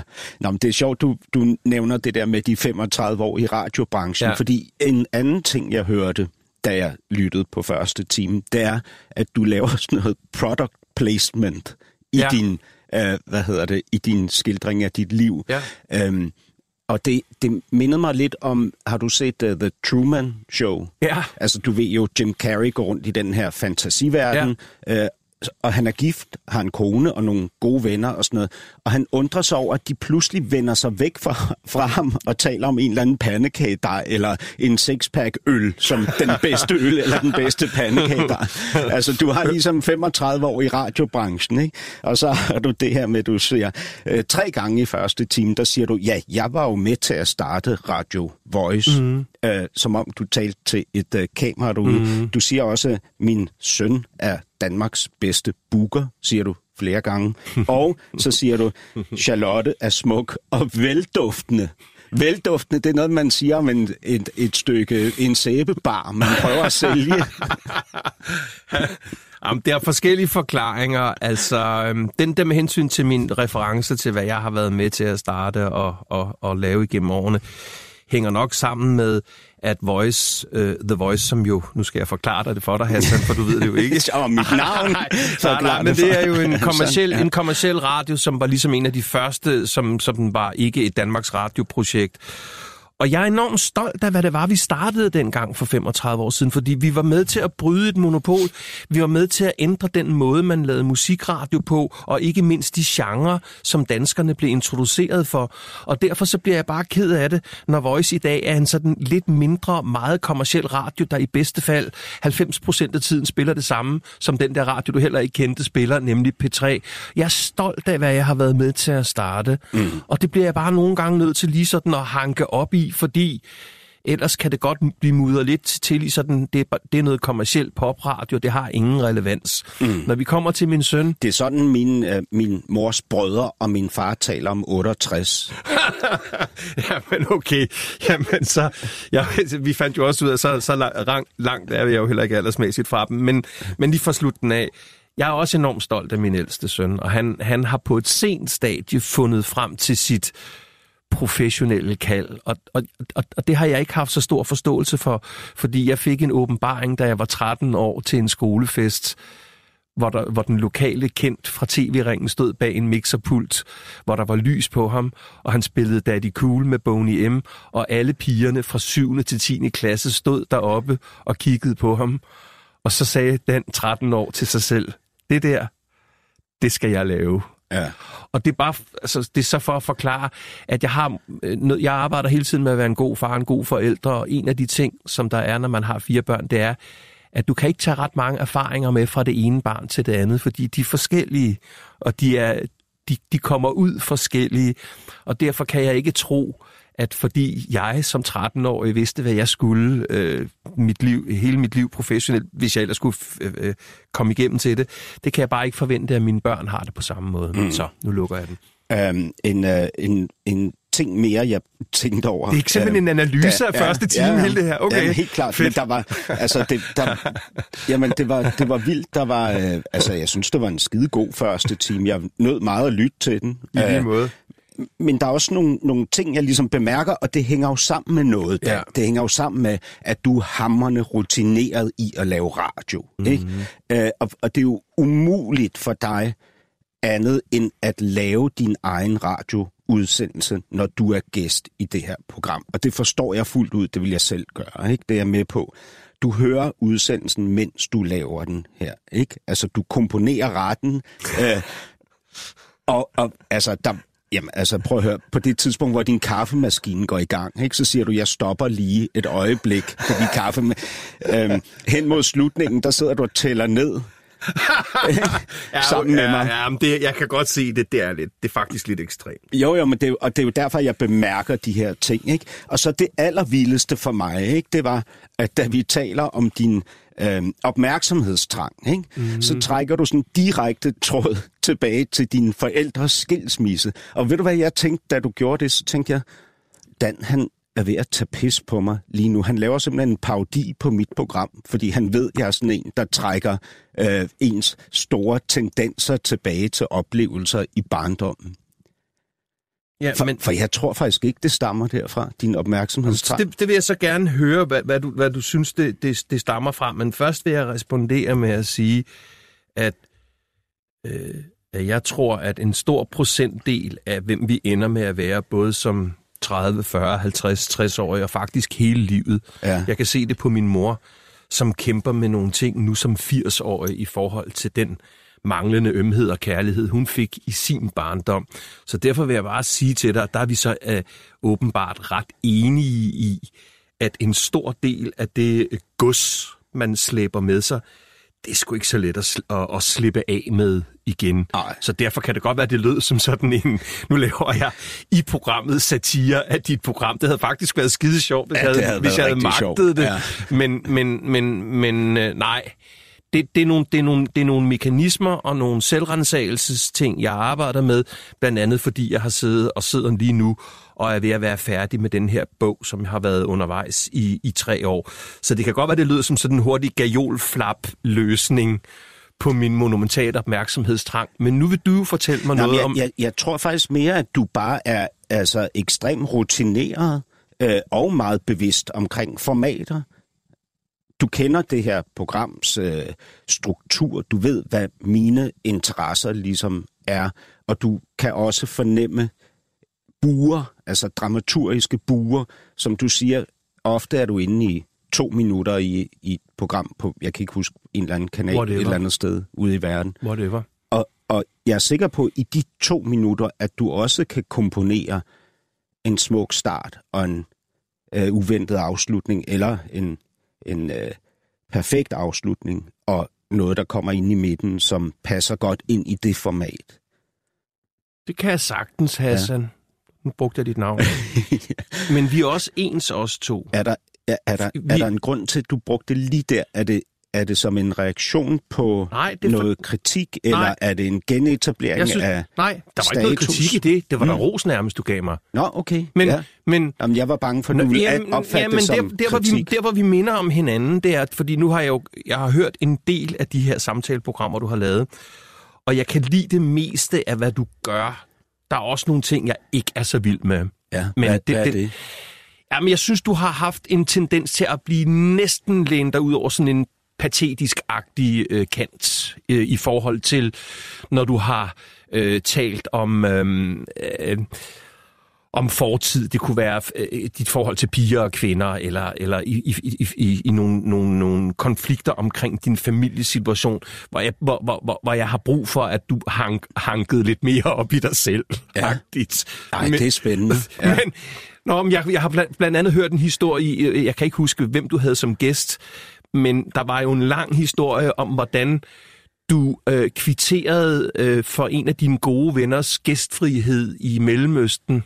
Ja. øh, ved at knalde hans kæreste. ja, det er rigtigt. Ja. Ja. Ja, det var så Ja. ja. ikke en god ven, men en, øh, en magtfuld En, ven. en, en magtfuld ven, som Ja. i hvert fald ligesom viste dig noget øh, øh, gæstfrihed og noget overskud. han, han skaffede mig et halvt års arbejdsvisum, Ja. ja. altså som slet ikke er til at få fat i, ikke? Og du kvitterede ved at knalde Ja. ja. hans veninde. Øh, men der, hvor vi ligner hinanden, det er, at jeg synes faktisk, det var rimelig ro- rosende, det du sagde, fordi øh, hvis jeg ikke havde den erfaring efter 35 års virke i, i den her sindssyge, mærkelige, dragende, øh, øh, afhængighedsskabende øh, medieverden, øh, så ville det da være underligt. Men vi ligner hinanden ved det, at hvis jeg får to og et halvt minut, hvor jeg skal ind og, øh, og, og forholde mig til, at Kim Larsen er død, Ja. Så begyndte jeg på TV2 News at græde, da, da, da, altså fordi, ikke fordi jeg på den måde kendte ham personligt, men det var jo, det var jo lyden af også min barndom og ungdom og voksendom, eller hvad det hedder, øh, som, som var væk. Så jeg sidder og tuder, og det er sgu ikke noget, jeg har, har programmeret eller kalkuleret eller lagt ind i. Jeg har cirka tre minutter. Jeg, jeg, jeg græder lige 30. Men du ved, hvi- hvis du er ligesom mig, så ved du, at det fungerer. Jamen, det er klart, at, øh, at, øh, at jeg ved ikke om, altså det, det er sgu kynisk at sige, at gråd fungerer, men altså, jeg tuder jo, vi var til begravelse i går, med, hvor der var en, en, en, en veninde på 51, der er død af cancer. Og der startede de begravelsen med at spille You med Ten Sharp, som er sådan et 1990-91 kærlighedssang, som var hende, der døde, og mandens sang. Og det betød jo bare, at jeg tudede under hele begravelsen. Altså, jeg tudede under... Altså, Ch- Charlotte kiggede på mig næsten, næsten opgivende, ikke? Altså, øhm, Velduftende, Charlotte. men, men, men nej, jeg græder enormt meget. Og Men det gør jeg også, jeg, og jeg græder også til begravelser. Okay, hånden på hjertet, Dan. Det her er svært for mig at sige, men når jeg går til begravelser, især dem, der har været inden for de sidste par år, som har været øh, kollegers begravelser, altså nære venner og kolleger herinde på og radioen, der jævnaldrende. er døde, Ja. jævnaldrende, ikke? Det har selvfølgelig været ekstremt smertefuldt og meget, meget hårdt. Det er klart. Når jeg så sidder der i kirken og græder, så kan jeg godt føle en form for øhm, begejstring over, at jeg græder, fordi jeg kan vise de andre, Hvor ked af det, du er. hvor ked af det jeg er, og hvor god jeg er til at være ked af det. Kæft, mand. Og nu vil du have, at jeg skal... Jamen, det skal jeg forsøge at forholde mig til. Jeg synes... Jeg, jeg tror godt, jeg kan genkende, øh, øh, hvad skal vi sige, Det performative. kynismen bag sorgen. Men jeg synes, de sidste par år, hvor der er kommet... Øh, altså, de kommer jo nemlig snigende i større og større antal, og det bliver jo ikke anderledes desværre med hensyn til begravelser. Jeg synes faktisk, jeg kæmper enormt meget med ikke at tage fokus, øhm, puste sorgen for stort op i forhold til, hvordan jeg kendte det menneske, vi er ved at øh, begrave, øh, og sådan men det er jo fordi, blive for teatralsk men det er jo, for, det er jo fordi, du ved, det vil være sindssygt kikset at gøre det. Altså, hvis du lå og skreg på gulvet hos en PFR vens familie, der Det er, er sjovt i al sin gru, det her. Ja, Ja. men, men, men, men øh, Så lige der, lige der i det øjeblik, der tøjler du din opmærksomhedstrang. ja, Okay, så Og- der er et sted. ja. Godt. Og så Hassan, hvis vi lige skal afslutte den Hassan. del, så vil, så, vil, jeg- så, vil jeg sige, så vil jeg sige, at der er noget med jøder, og nu er jeg, det er jo kun Men til du min kan da ikke fars bestemme, side. hvornår vi skal afslutte et bestemt kapitel. Nå. Det kan, det kan. Nå, nej, undskyld, det kan jeg ikke. Nej, men der er noget med, der er noget, altså jøder øh, har øh, en, øh, jeg tror måske i virkeligheden også araber, eller, eller måske er det noget mellemøstligt, jeg ved ikke, hvad det er. Men jeg, jeg, jeg kan huske fra, fra forskellige jødiske sammenhænge, altså der er noget, øh, min farmor for eksempel var sådan meget teatralsk. Til Og- begravelser for eksempel. Ja, eller til begravelser, eller når der skete et eller andet i familien, så var hun jo altså, Ja. hun var helt oppe og støde med, med, med grådet og øh, ud med fakta og så videre, så det, eller ikke håber, det regner med, at du kan genkende fra, fra i hvert fald noget af din, et, af din familie. Altså, Men der er i hvert fald i jødiske sammenhæng sådan noget teatralsk, og, og, og, og også den der med, at øh, nogen øh, øh, kan også godt lide at skulle overbringe andre en forfærdelig nyhed i virkeligheden. Mm. Altså, og ringer op fuldstændig tårer ved, og ja, der har sket det forfærdelige, at vores gran, gran, granfætter er afgået ved døden. Helt klart. Du ved, en, du aldrig har set, eller ja, ja. et eller andet, ja. ikke? Men man lider virkelig. Ja. Og man illustrerer, illustrerer sin lidelse Ja. ikke? med største fornøjelse Ja. og glæde. Ja. Og jeg Jamen, har jeg faktisk det. og jeg har haft det op at vende med min elskede søster denne her sommer, hvor vi har fejret min mors 80-års fødselsdag. Fordi jeg på et tidspunkt, det var ikke så godt, der kom jeg til at give min søster, min smukke søster, prædikatet, jeg synes, hun var til den teatralske side. Mm. det, Så, så det man kan sige, Dan, når, når nu vi sidder og taler om det her, ikke? så øh, altså, jeg tænker, man, man må jo kunne konkludere på en eller anden måde, at det ikke handler om skilsmissen, men at det ligger før skilsmissen. Altså ofte, når øh, jeg, jeg, min erfaring er, er, når jeg begynder at grave i mig selv alene eller ved andres hjælp øh, foran øh, en terapeut eller foran mange tusind mennesker i radioen, Ja, at, at, det er næsten det samme. ja, at det øh, ofte er de der... Øh, det, det er ofte sådan, at de store forvirringer, øh, eller de store øh, følelser eller smerter, eller der, hvor jeg bliver ved med at gå i rundgang, det, der mm. bliver ved med at pine og plage mig, det hæfter sig på en stor forvirring fra fortiden. Mm. Altså et eller andet, der i øh, øjeblikket, eller i perioden, var uforståeligt for mig. Øhm, og det, det får mig jo til at tænke, ved, ved du, jeg skal bare lige vel, velkommen til nye lytter, ja, hvis du okay, lige er kommet til derude. Du lytter til det næste kapitel, hvor jeg her i anden time har besøg af Dan Rakling, DJ og medstifter af det legendariske Radio Voice i 1984. Øh, jeg hedder Hassan Prejsler, men Dan, øhm, du, men, øhm, du siger, hvorfor er det, jeg bliver ved med at bilde mig selv ind af alle mennesker på alle tidspunkter af døgnet har lyst til at høre de guldkorn, jeg lukker ud. Mm. Jeg tror, tråden skal trækkes tilbage til Mette og Schnøjer. Schnøjer. Schnøjer. Snøver. Snøver. Snøver. hedder din Jeg far. ikke sidde og drille min, øh, på, på landstækkende radio, drille min far med hans uudtalelige navn, som så er blevet til Bubi for, for nemhedens og hyggens skyld også. Altså, min far hedder Asad Farouk Ahmad. Det er også flot. Ja, Lidt og- hårdt i det. Og, og bøvlet, ikke? Jo. Og min mor hedder Lotte. Det, er- det er mere til at med at gøre, synes jeg trods alt. Men gå, gå lige videre, for jeg synes, det er super vigtigt. Jeg vil gerne, jeg vil Nå, gerne have det her med men, mig. Jamen, vi skal omkring det her med, øh, hvorfor du bliver ved med at bilde dig selv ind af alle mennesker på alle tidspunkter. Døgnet har lyst til at høre på de guldkorn, du lukker ud. Ikke? Men, sætning. men lad os lige prøve at, at gå tilbage. Altså, øh, din mor kommer fra et godt dansk borgerligt mm. miljø med ligusterhæk og så videre. Mhm. Ikke?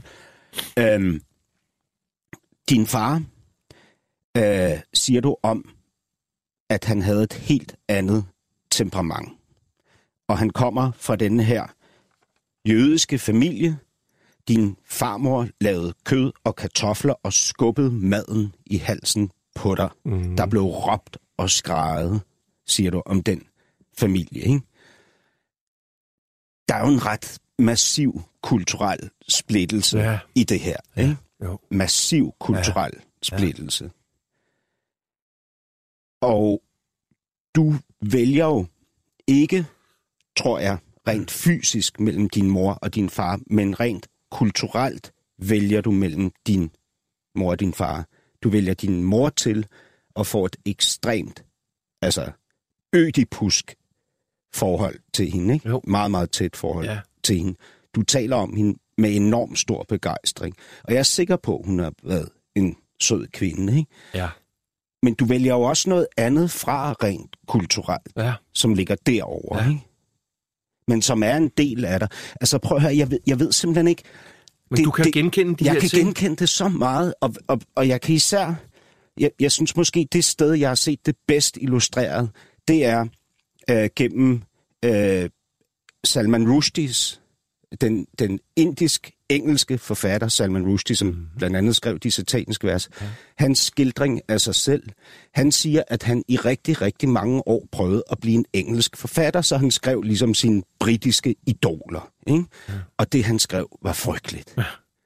Og så pludselig en dag, så giver han slip, ja. og så skriver han Midnatsbørn. Ja. Og Midnatsbørn er ikke engelsk, elegant, kold og kølig, præcis og øh, vel, Korrekt. vel, velkomponeret.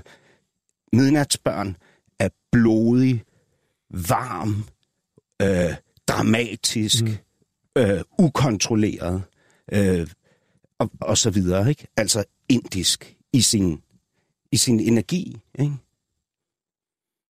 Og øh, hvis han ikke var noget i mål med det, Salman Rushdie, at finde det, den indiske kunstner i sig selv, Ja. Så, har han været, så var han blevet ved med at være... Sådan en gennemsnit i, i bedste fald. Ja. Mm. Hvad tænker du om det? Jamen, det synes jeg er en interessant, øh, ikke anekdote, det er jo en reel fortælling, men øh, altså, vi er nede i noget nu, øh, som, det er jo ikke fordi, jeg ikke har tænkt tanker omkring sammensætningen og kompleksiteten og øh, forskellen i energien og ikke mindst i hjertevarmen og kærligheden og ømheden fra de to øh, grene af min familie. Fordi selvom jeg fortæller, at vi de råbte og skreg rød over, og jeg fik sovs og kartofler ned i halsen, så var der enormt meget kærlighed også.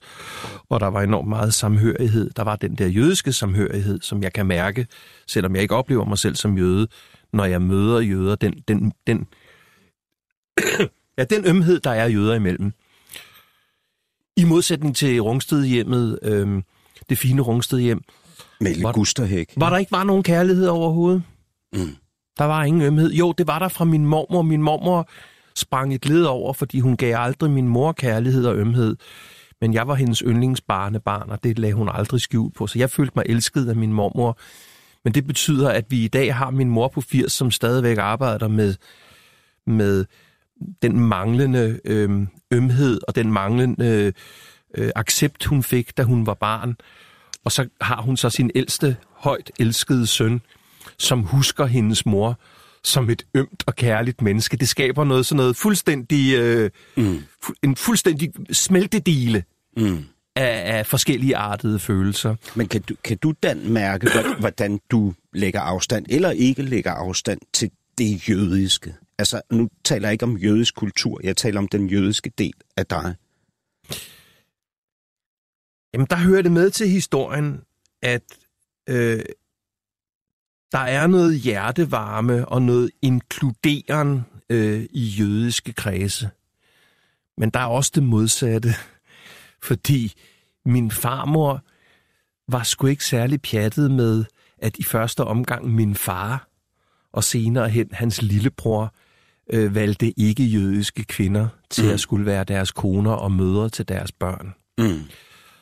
Og det blev sagt, eller det fornemmede man som barn ret eksplicit.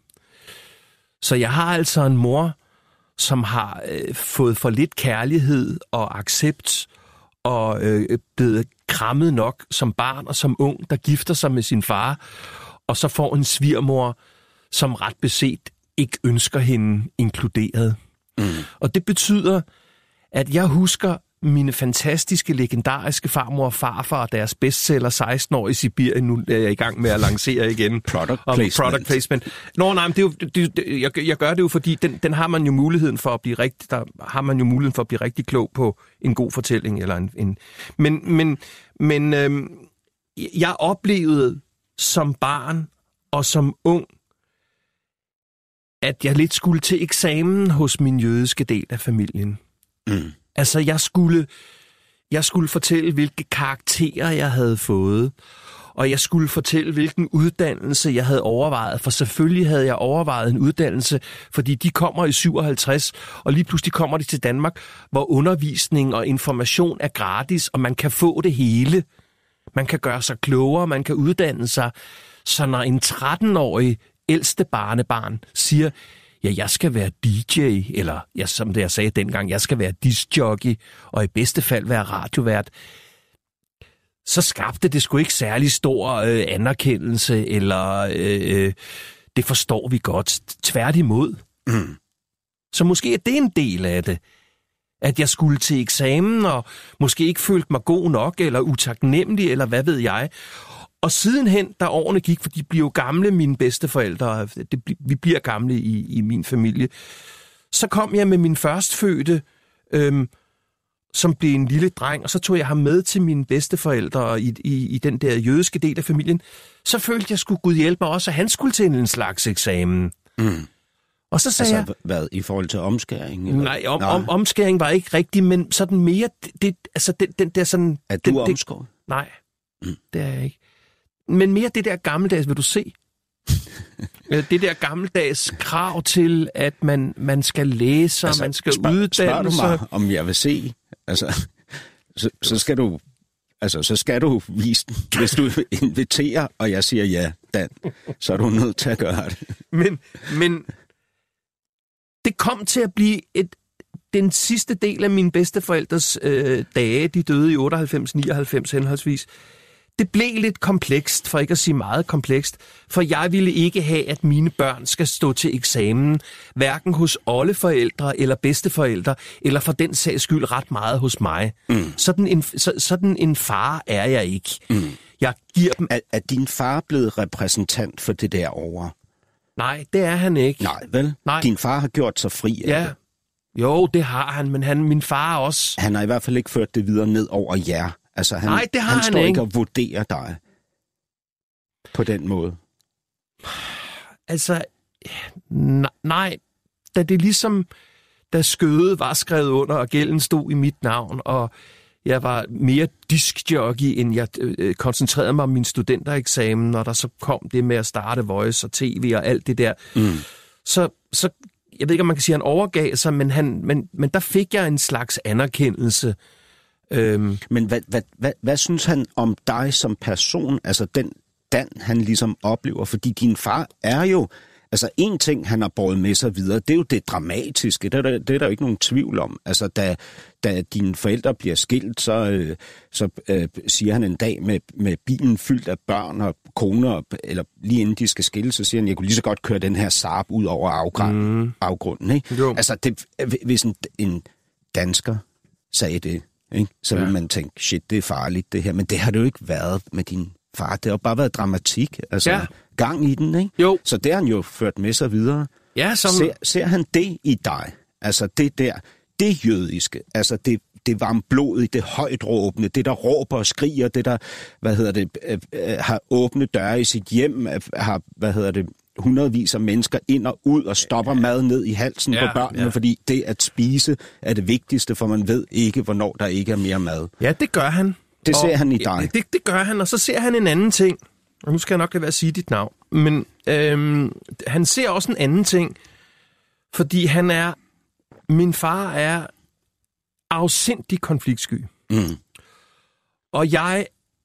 Er din far kon- konfliktsky? Ja, ja. og jeg hader konfliktskyhed. Altså, mm. konfliktskyhed gør mig utryg, sådan helt generelt. Jeg, jeg har det virkelig svært med konfliktsky mennesker, fordi jeg føler meget hurtigt, at der er nogle lag eller et eller andet, som, som, som ikke kommer out in the open. Øhm, og jeg har taget nogle... Er, er det det, der gør dig usikker ved Søren? Altså din Ja, min stedfar, Din min stedfar. danske far fra Bornholm. Ja. Ja, det, det, det gør det. Søren og Mette hedder de. Søren, Ja. Søren og Mette så en ko. Kan ja, du huske de der ja, bøger? de var, øh, ja, det var på samme tid, hvor jeg læste Søren og Mette øh, læse øh, øh, Ja. øh, bøger, dansk bøger. Så, så det, det, der gør dig utryg ved Søren, det er konfliktskyheden. Ja. Ikke? Altså, du siger jo også om den danske mand, altså at han er sød og venlig, indtil han Går ud i dag skuret. går ud i skuret og henter øksen. Ja. Ikke? Jo. Ja. Øhm, Så Og- det skal på bordet, det skal frem i det lyset. skal... lyset. Det kan kun gå for langsomt. Mm. Og sådan noget med at være pinlig eller øh, emnevalg i forhold til, hvad man kan tillade sig både i familiens skød og i andre sammenhænge og sådan noget, det, der kommer jeg aldrig til at blive stueren. Det bliver Dan aldrig. Mm. Øhm, Men det er jo sjovt sådan, at du ligesom vælger så tidligt i dit liv at blive en popdreng, og at dine idoler er det allermest stueren, du kan finde, altså Otto Leisner og Jørgen Mylius. Ja. Men det var jo, Og hvad det er der der, var. du gerne- Jamen, du- det var jo det var, der, det var, hvad der var. Men kan du se splittelsen? Kan du se, hvordan du aldrig nogensinde vil nå i mål, fordi du er klar over, at du ikke er stueren. Du har det der højdramatiske i dig, som du så forsøger at tøjle, for at du en dag kan blive vært på Melodi Grand Prix. Ja. Det er et kæmpe dilemma. Kæmpe og, dilemma. og jeg- jeg- og uløseligt. Jamen, uløseligt. Ja. Ja. Jamen, jamen, jamen, man kan ikke... Man kan ikke uddanne sig eller læse sig til folkelighed. Det kan man ikke. Mm. Det er sødt, du ikke retter mig, når jeg siger radio voice. Ja, det hedder jeg. Det hedder The Voice, men du skal da bare sidde der og lyde bunderøvsagtigt. Altså her på falderæbet til I snart er færdige, så skal du da bare køre den helt ud. Nej, øh, der var ikke andet end Otto Leisner og, og, og, og, og, og, Jørgen min, ven, og min ven Jørgen. Og jeg har taget noget med fra dem begge to. Øh, fra, fra Otto Leisner har jeg taget... Man kunne se i hans øjne og hans mimik. Jeg elsker at stå her og underholde og skulle præsentere Nana Muscuri for jer. Mm. Der følger nogle dårlige vidigheder med, som jeg griner, selv griner højest af, men jeg elsker at være her. Mm. Og den der form for udstråling og hjertelighed, den har jeg taget mig med mig. Med Jørgen, der er det flere ting, men bare lige kort. Han er enormt flittig. Han ønsker af hele sit hjerte at formidle noget musik, en bestemt kunstner, en bestemt sang, fordi den sang, den er bare så fantastisk, så den skal I alle sammen høre. Og hans formidlingsglæde og hans passion har jeg taget med mig, men jeg er ikke 20% så flittig, som Jørgen Demilius er. Jørgen arbejder altid. Jeg arbejder kun nødtvunget. Men, men den her enormt store splittelse, som jeg synes, jeg oplever i dig, fordi du det ene tidspunkt kan sige om dig selv, at du ikke fatter, at du ikke får de største shows i Danmark, og det næste øjeblik kan sige, jamen jeg er jo bare en middelmodig radiovært og en endnu dårligere tv-vært. Og Jeg ved ikke, om jeg sagde middelmålig radiovært. Der, synes jeg, der sagde jeg bare, at jeg ikke kunne lide at høre min egen stemme. Jeg synes faktisk Nå, ja. i al beskedenhed, ja, jeg i radiosammenhæng, der synes jeg skulle, jeg har lavet nogle rimelig skarpe ting, uden at komme med min øh, med product placement. Ja, så, men så doven. Jamen, det har jeg, det er jeg blevet faktisk fra den gang, hvor vi øhm, stødte på hinanden første gang, hvor du var en meget ung mand. Der blev du doven. Jeg blev i en gang i 90'erne, måske var det i slutningen af 90'erne, fandt jeg ud af, at det kan selvfølgelig have noget at gøre med, at jeg, jeg opdagede øh, cannabis. jeg, blev, jeg blev lidt doven. Ja. Men øhm, nej, cannabis har gjort mange gode ting for mig, blandt andet gjort mig doven. Og, og det, jeg, det er, ja, for mig er det et adelsmærke. Jeg holdt op med jeg ved ikke, om lytterne ved det, men du ved det jo, at i sådan nogle mediesammenhæng på et produktionsselskab, der laver tv eller radio, der var der jo, jeg ved ikke, om det er sådan stadigvæk herinde på 24-7, men, men det miljø, vi var i, der var der jo prestige jo flere timer, man arbejdede om dagen. Der var nogen, der sågar sov på deres kontor eller mm. i deres biler. Jamen, Og- det gjorde Kasper Christensen jo for eksempel, og Lars Hjortøj, ikke? Altså dem, der overtog din Ja, po- position. de, øh, de knoklede igennem. Ja, jeg ved ikke, om de ligefrem sov i en bil. Der har svært ved at forestille mig. Men det er rigtigt, at der var, der var sådan en ting med, jo flere timer man lagde i det, og jo mindre liv man havde ud over det, man havde arbejdsmæssigt. Og, og det stoppede jeg med på et tidspunkt. Til nye lyttere, hvis du er kommet til dig ude, netop du lytter til det næste kapitel, hvor jeg, Hassan Prejsler, har besøg af DJ Dan Raklin, som lige nu drikker en masse vand. Jamen, det gør jeg, fordi jeg Men- hele tiden men skal huske på, hvad den- jeg ikke skal sige. og Den der sige. op- opmærksomhedstrang, Ja. ikke? hvordan får vi bredt det ud, sådan så du kan tøjle den andre steder, end når du er til begravelse? et hårdt spørgsmål, var det tag- nærmest et tavligt spørgsmål. Et snedigt spørgsmål, men et tavligt spørgsmål. Jeg troede måske, du, her, du ville bringe den over på at sige, at alle de uskyldige danskere, der er på Facebook, bemærker det. Øhm, Altså alle dem, som dag efter dag Får- oplever ja, at 10-12 opdateringer. skulle forholde sig til, at du bilder dig selv ind, at alle mennesker på alle tid, tider, tid, tidspunkter af døgnet har lyst til at høre de guldkorn, Ja. du lukker. Ja. ja. Jeg, øh, jeg, jeg tænker ikke, at det er noget, der bliver tøjlet i det her liv, og det, det ved jeg heller ikke, om det skal, fordi øh, også i mig brænder der jo en, en, en, en ild og en energi, der gør, at, at jeg bliver ved med at øhm, genopfinde mig selv, øh, og at jeg bliver ved med at forsøge at holde mig frisk i, i menneskers bevidsthed. Og den bumpy road, jeg har været på i forhold til karrieredelen, øh, har, har givet mig mange nederlag, og har givet mig mange raseriudbrud, og jeg har følt mig forsmået. Og, øh, øh, Siden 1994, ah, sagde du i Team 1. øh, gjorde jeg alligevel det? Ja. ja det, det, det synes jeg måske er, er, er, er, er voldsomt, eftersom jeg er glad for, at du lige får påpeget. Altså, da jeg for eksempel, bare for at tage et lille nedslag, og jeg ved godt, du ikke kender til den der P3, men da jeg lancerer musikquizzen i 2004 på P3, som ligger lige efter masser af monopolet, og vi har øh, more or less en halv til en hel million lyttere i det der i det flow der, og musikquizzen øh, bliver en kæmpe succes. Øh, der har jeg da sådan lige været op og, og trække luft igen. Men Var, var- det den, du, var det det program, den stilling, du forlod ja, for at gå til Sky Radio? Hvorfor fanden gjorde du det? fordi jeg er idiot. Jamen, Altså, altså, jeg blev tilbudt en masse penge, jo. al- du gjorde det simpelthen for penge? Ja, Altså, så det her med, at du rent faktisk har fået en position, Ja. ja. som minder om det, du altid har drømt ja om. den der sådan altså, folkelige gennembrud, folke- og, et og et program, der gennembrud. samler folk. Og, en autoritet, ja. altså Ja. ja. en jovial autoritet, Ja. ja. kunne man sige. Ja. Øhm, at du står der på den platform, i den position, ja. endelig ja. gør, at du forlader den på grund af pengene? Ikke kun tror jeg ikke penge. Nej. Hvad var det andet? Jamen, Hvad, hvad, hvad var det andet? Det andet var, at øh, jeg skulle lave to og en halv times energisk morgenradio, og så skulle jeg ikke en skid mere den dag.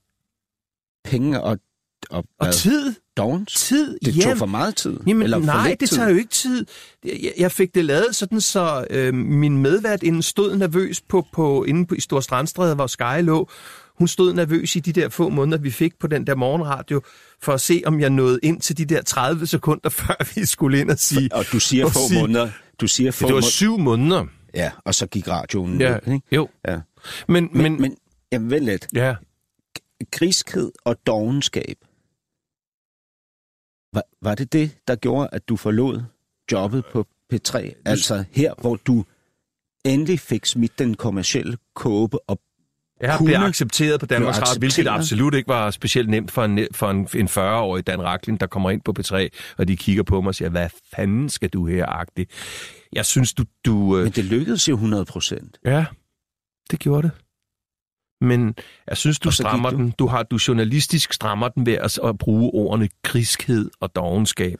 Fordi griskhed, til det vil jeg sige, det er første gang, at jeg får en rigtig anstændig Men det er faktisk... hyre. Grunden til, at jeg, skal, jeg skærer det så skarpt, det er, fordi jeg, jeg tror faktisk ikke på det.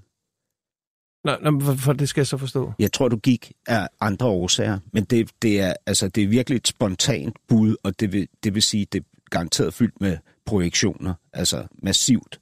Men jeg tror, at du kede dig. Nej, det gjorde jeg ikke. Hvis vi lige skal igennem det forløb, så kommer jeg for første gang til at blive ansat på Danmarks Radio. Indtil da har jeg været personificeringen af alt det klamme ved kommersiel radio.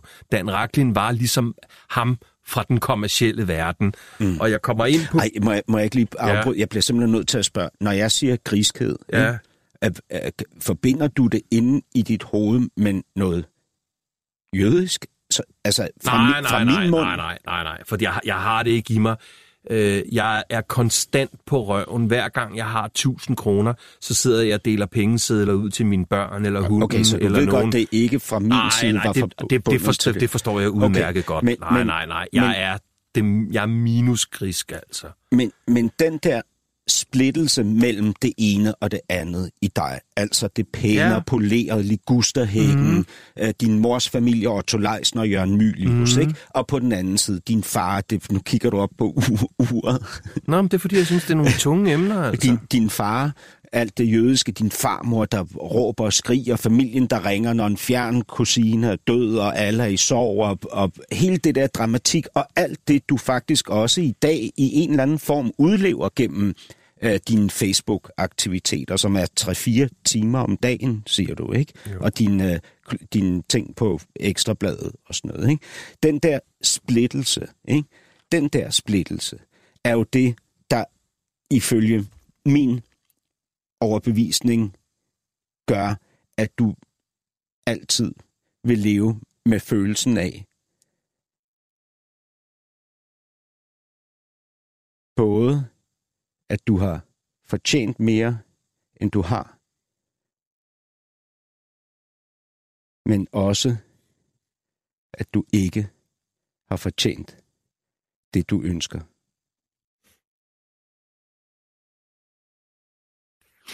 Ja, det er store sager, det her.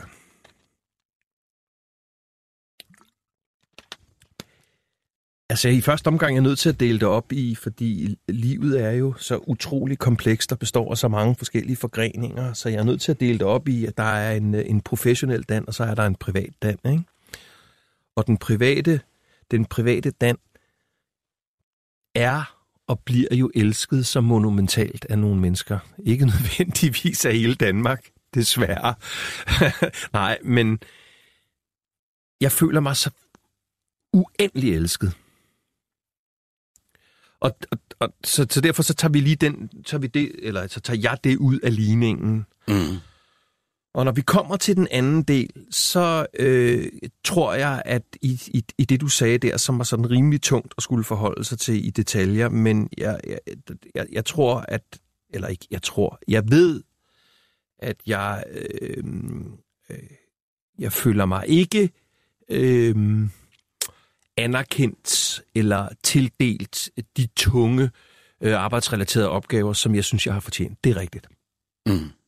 Det er jeg nødt til at sige. Det, jeg får en lille smule tiks i ansigtet, fordi det, det, er jo, det er jo en tung ting at skulle øh, sidde og sige på landstækkende radio. Og det er også øh, en, altså det er jo ikke kun en tung ting, det er også en kompleks ting, ikke? Jo. Fordi, jo. altså prøv at høre, alle går rundt og får ikke det, de havde drømt om, eller synes, de har fortjent. Altså alle dine kolleger. Hvem, hvem er dine kolleger, har fået alt det, du jeg vil, helst ikke, jeg vil helst ikke sætte navn på, men jeg kan nu godt komme op med nogle enkelte i underholdningsbranchen, som skulle være nogle skarn, hvis de har de tanker, som, som du og jeg og, og mange andre er har. Og, og, men du vil ikke nævne deres Nej, øh, ikke, ikke, ikke nødvendigvis, fordi det kan let komme men til at kan, lyde... du vil kunne nævne andre, der heller ikke har fået de jobs, ikke?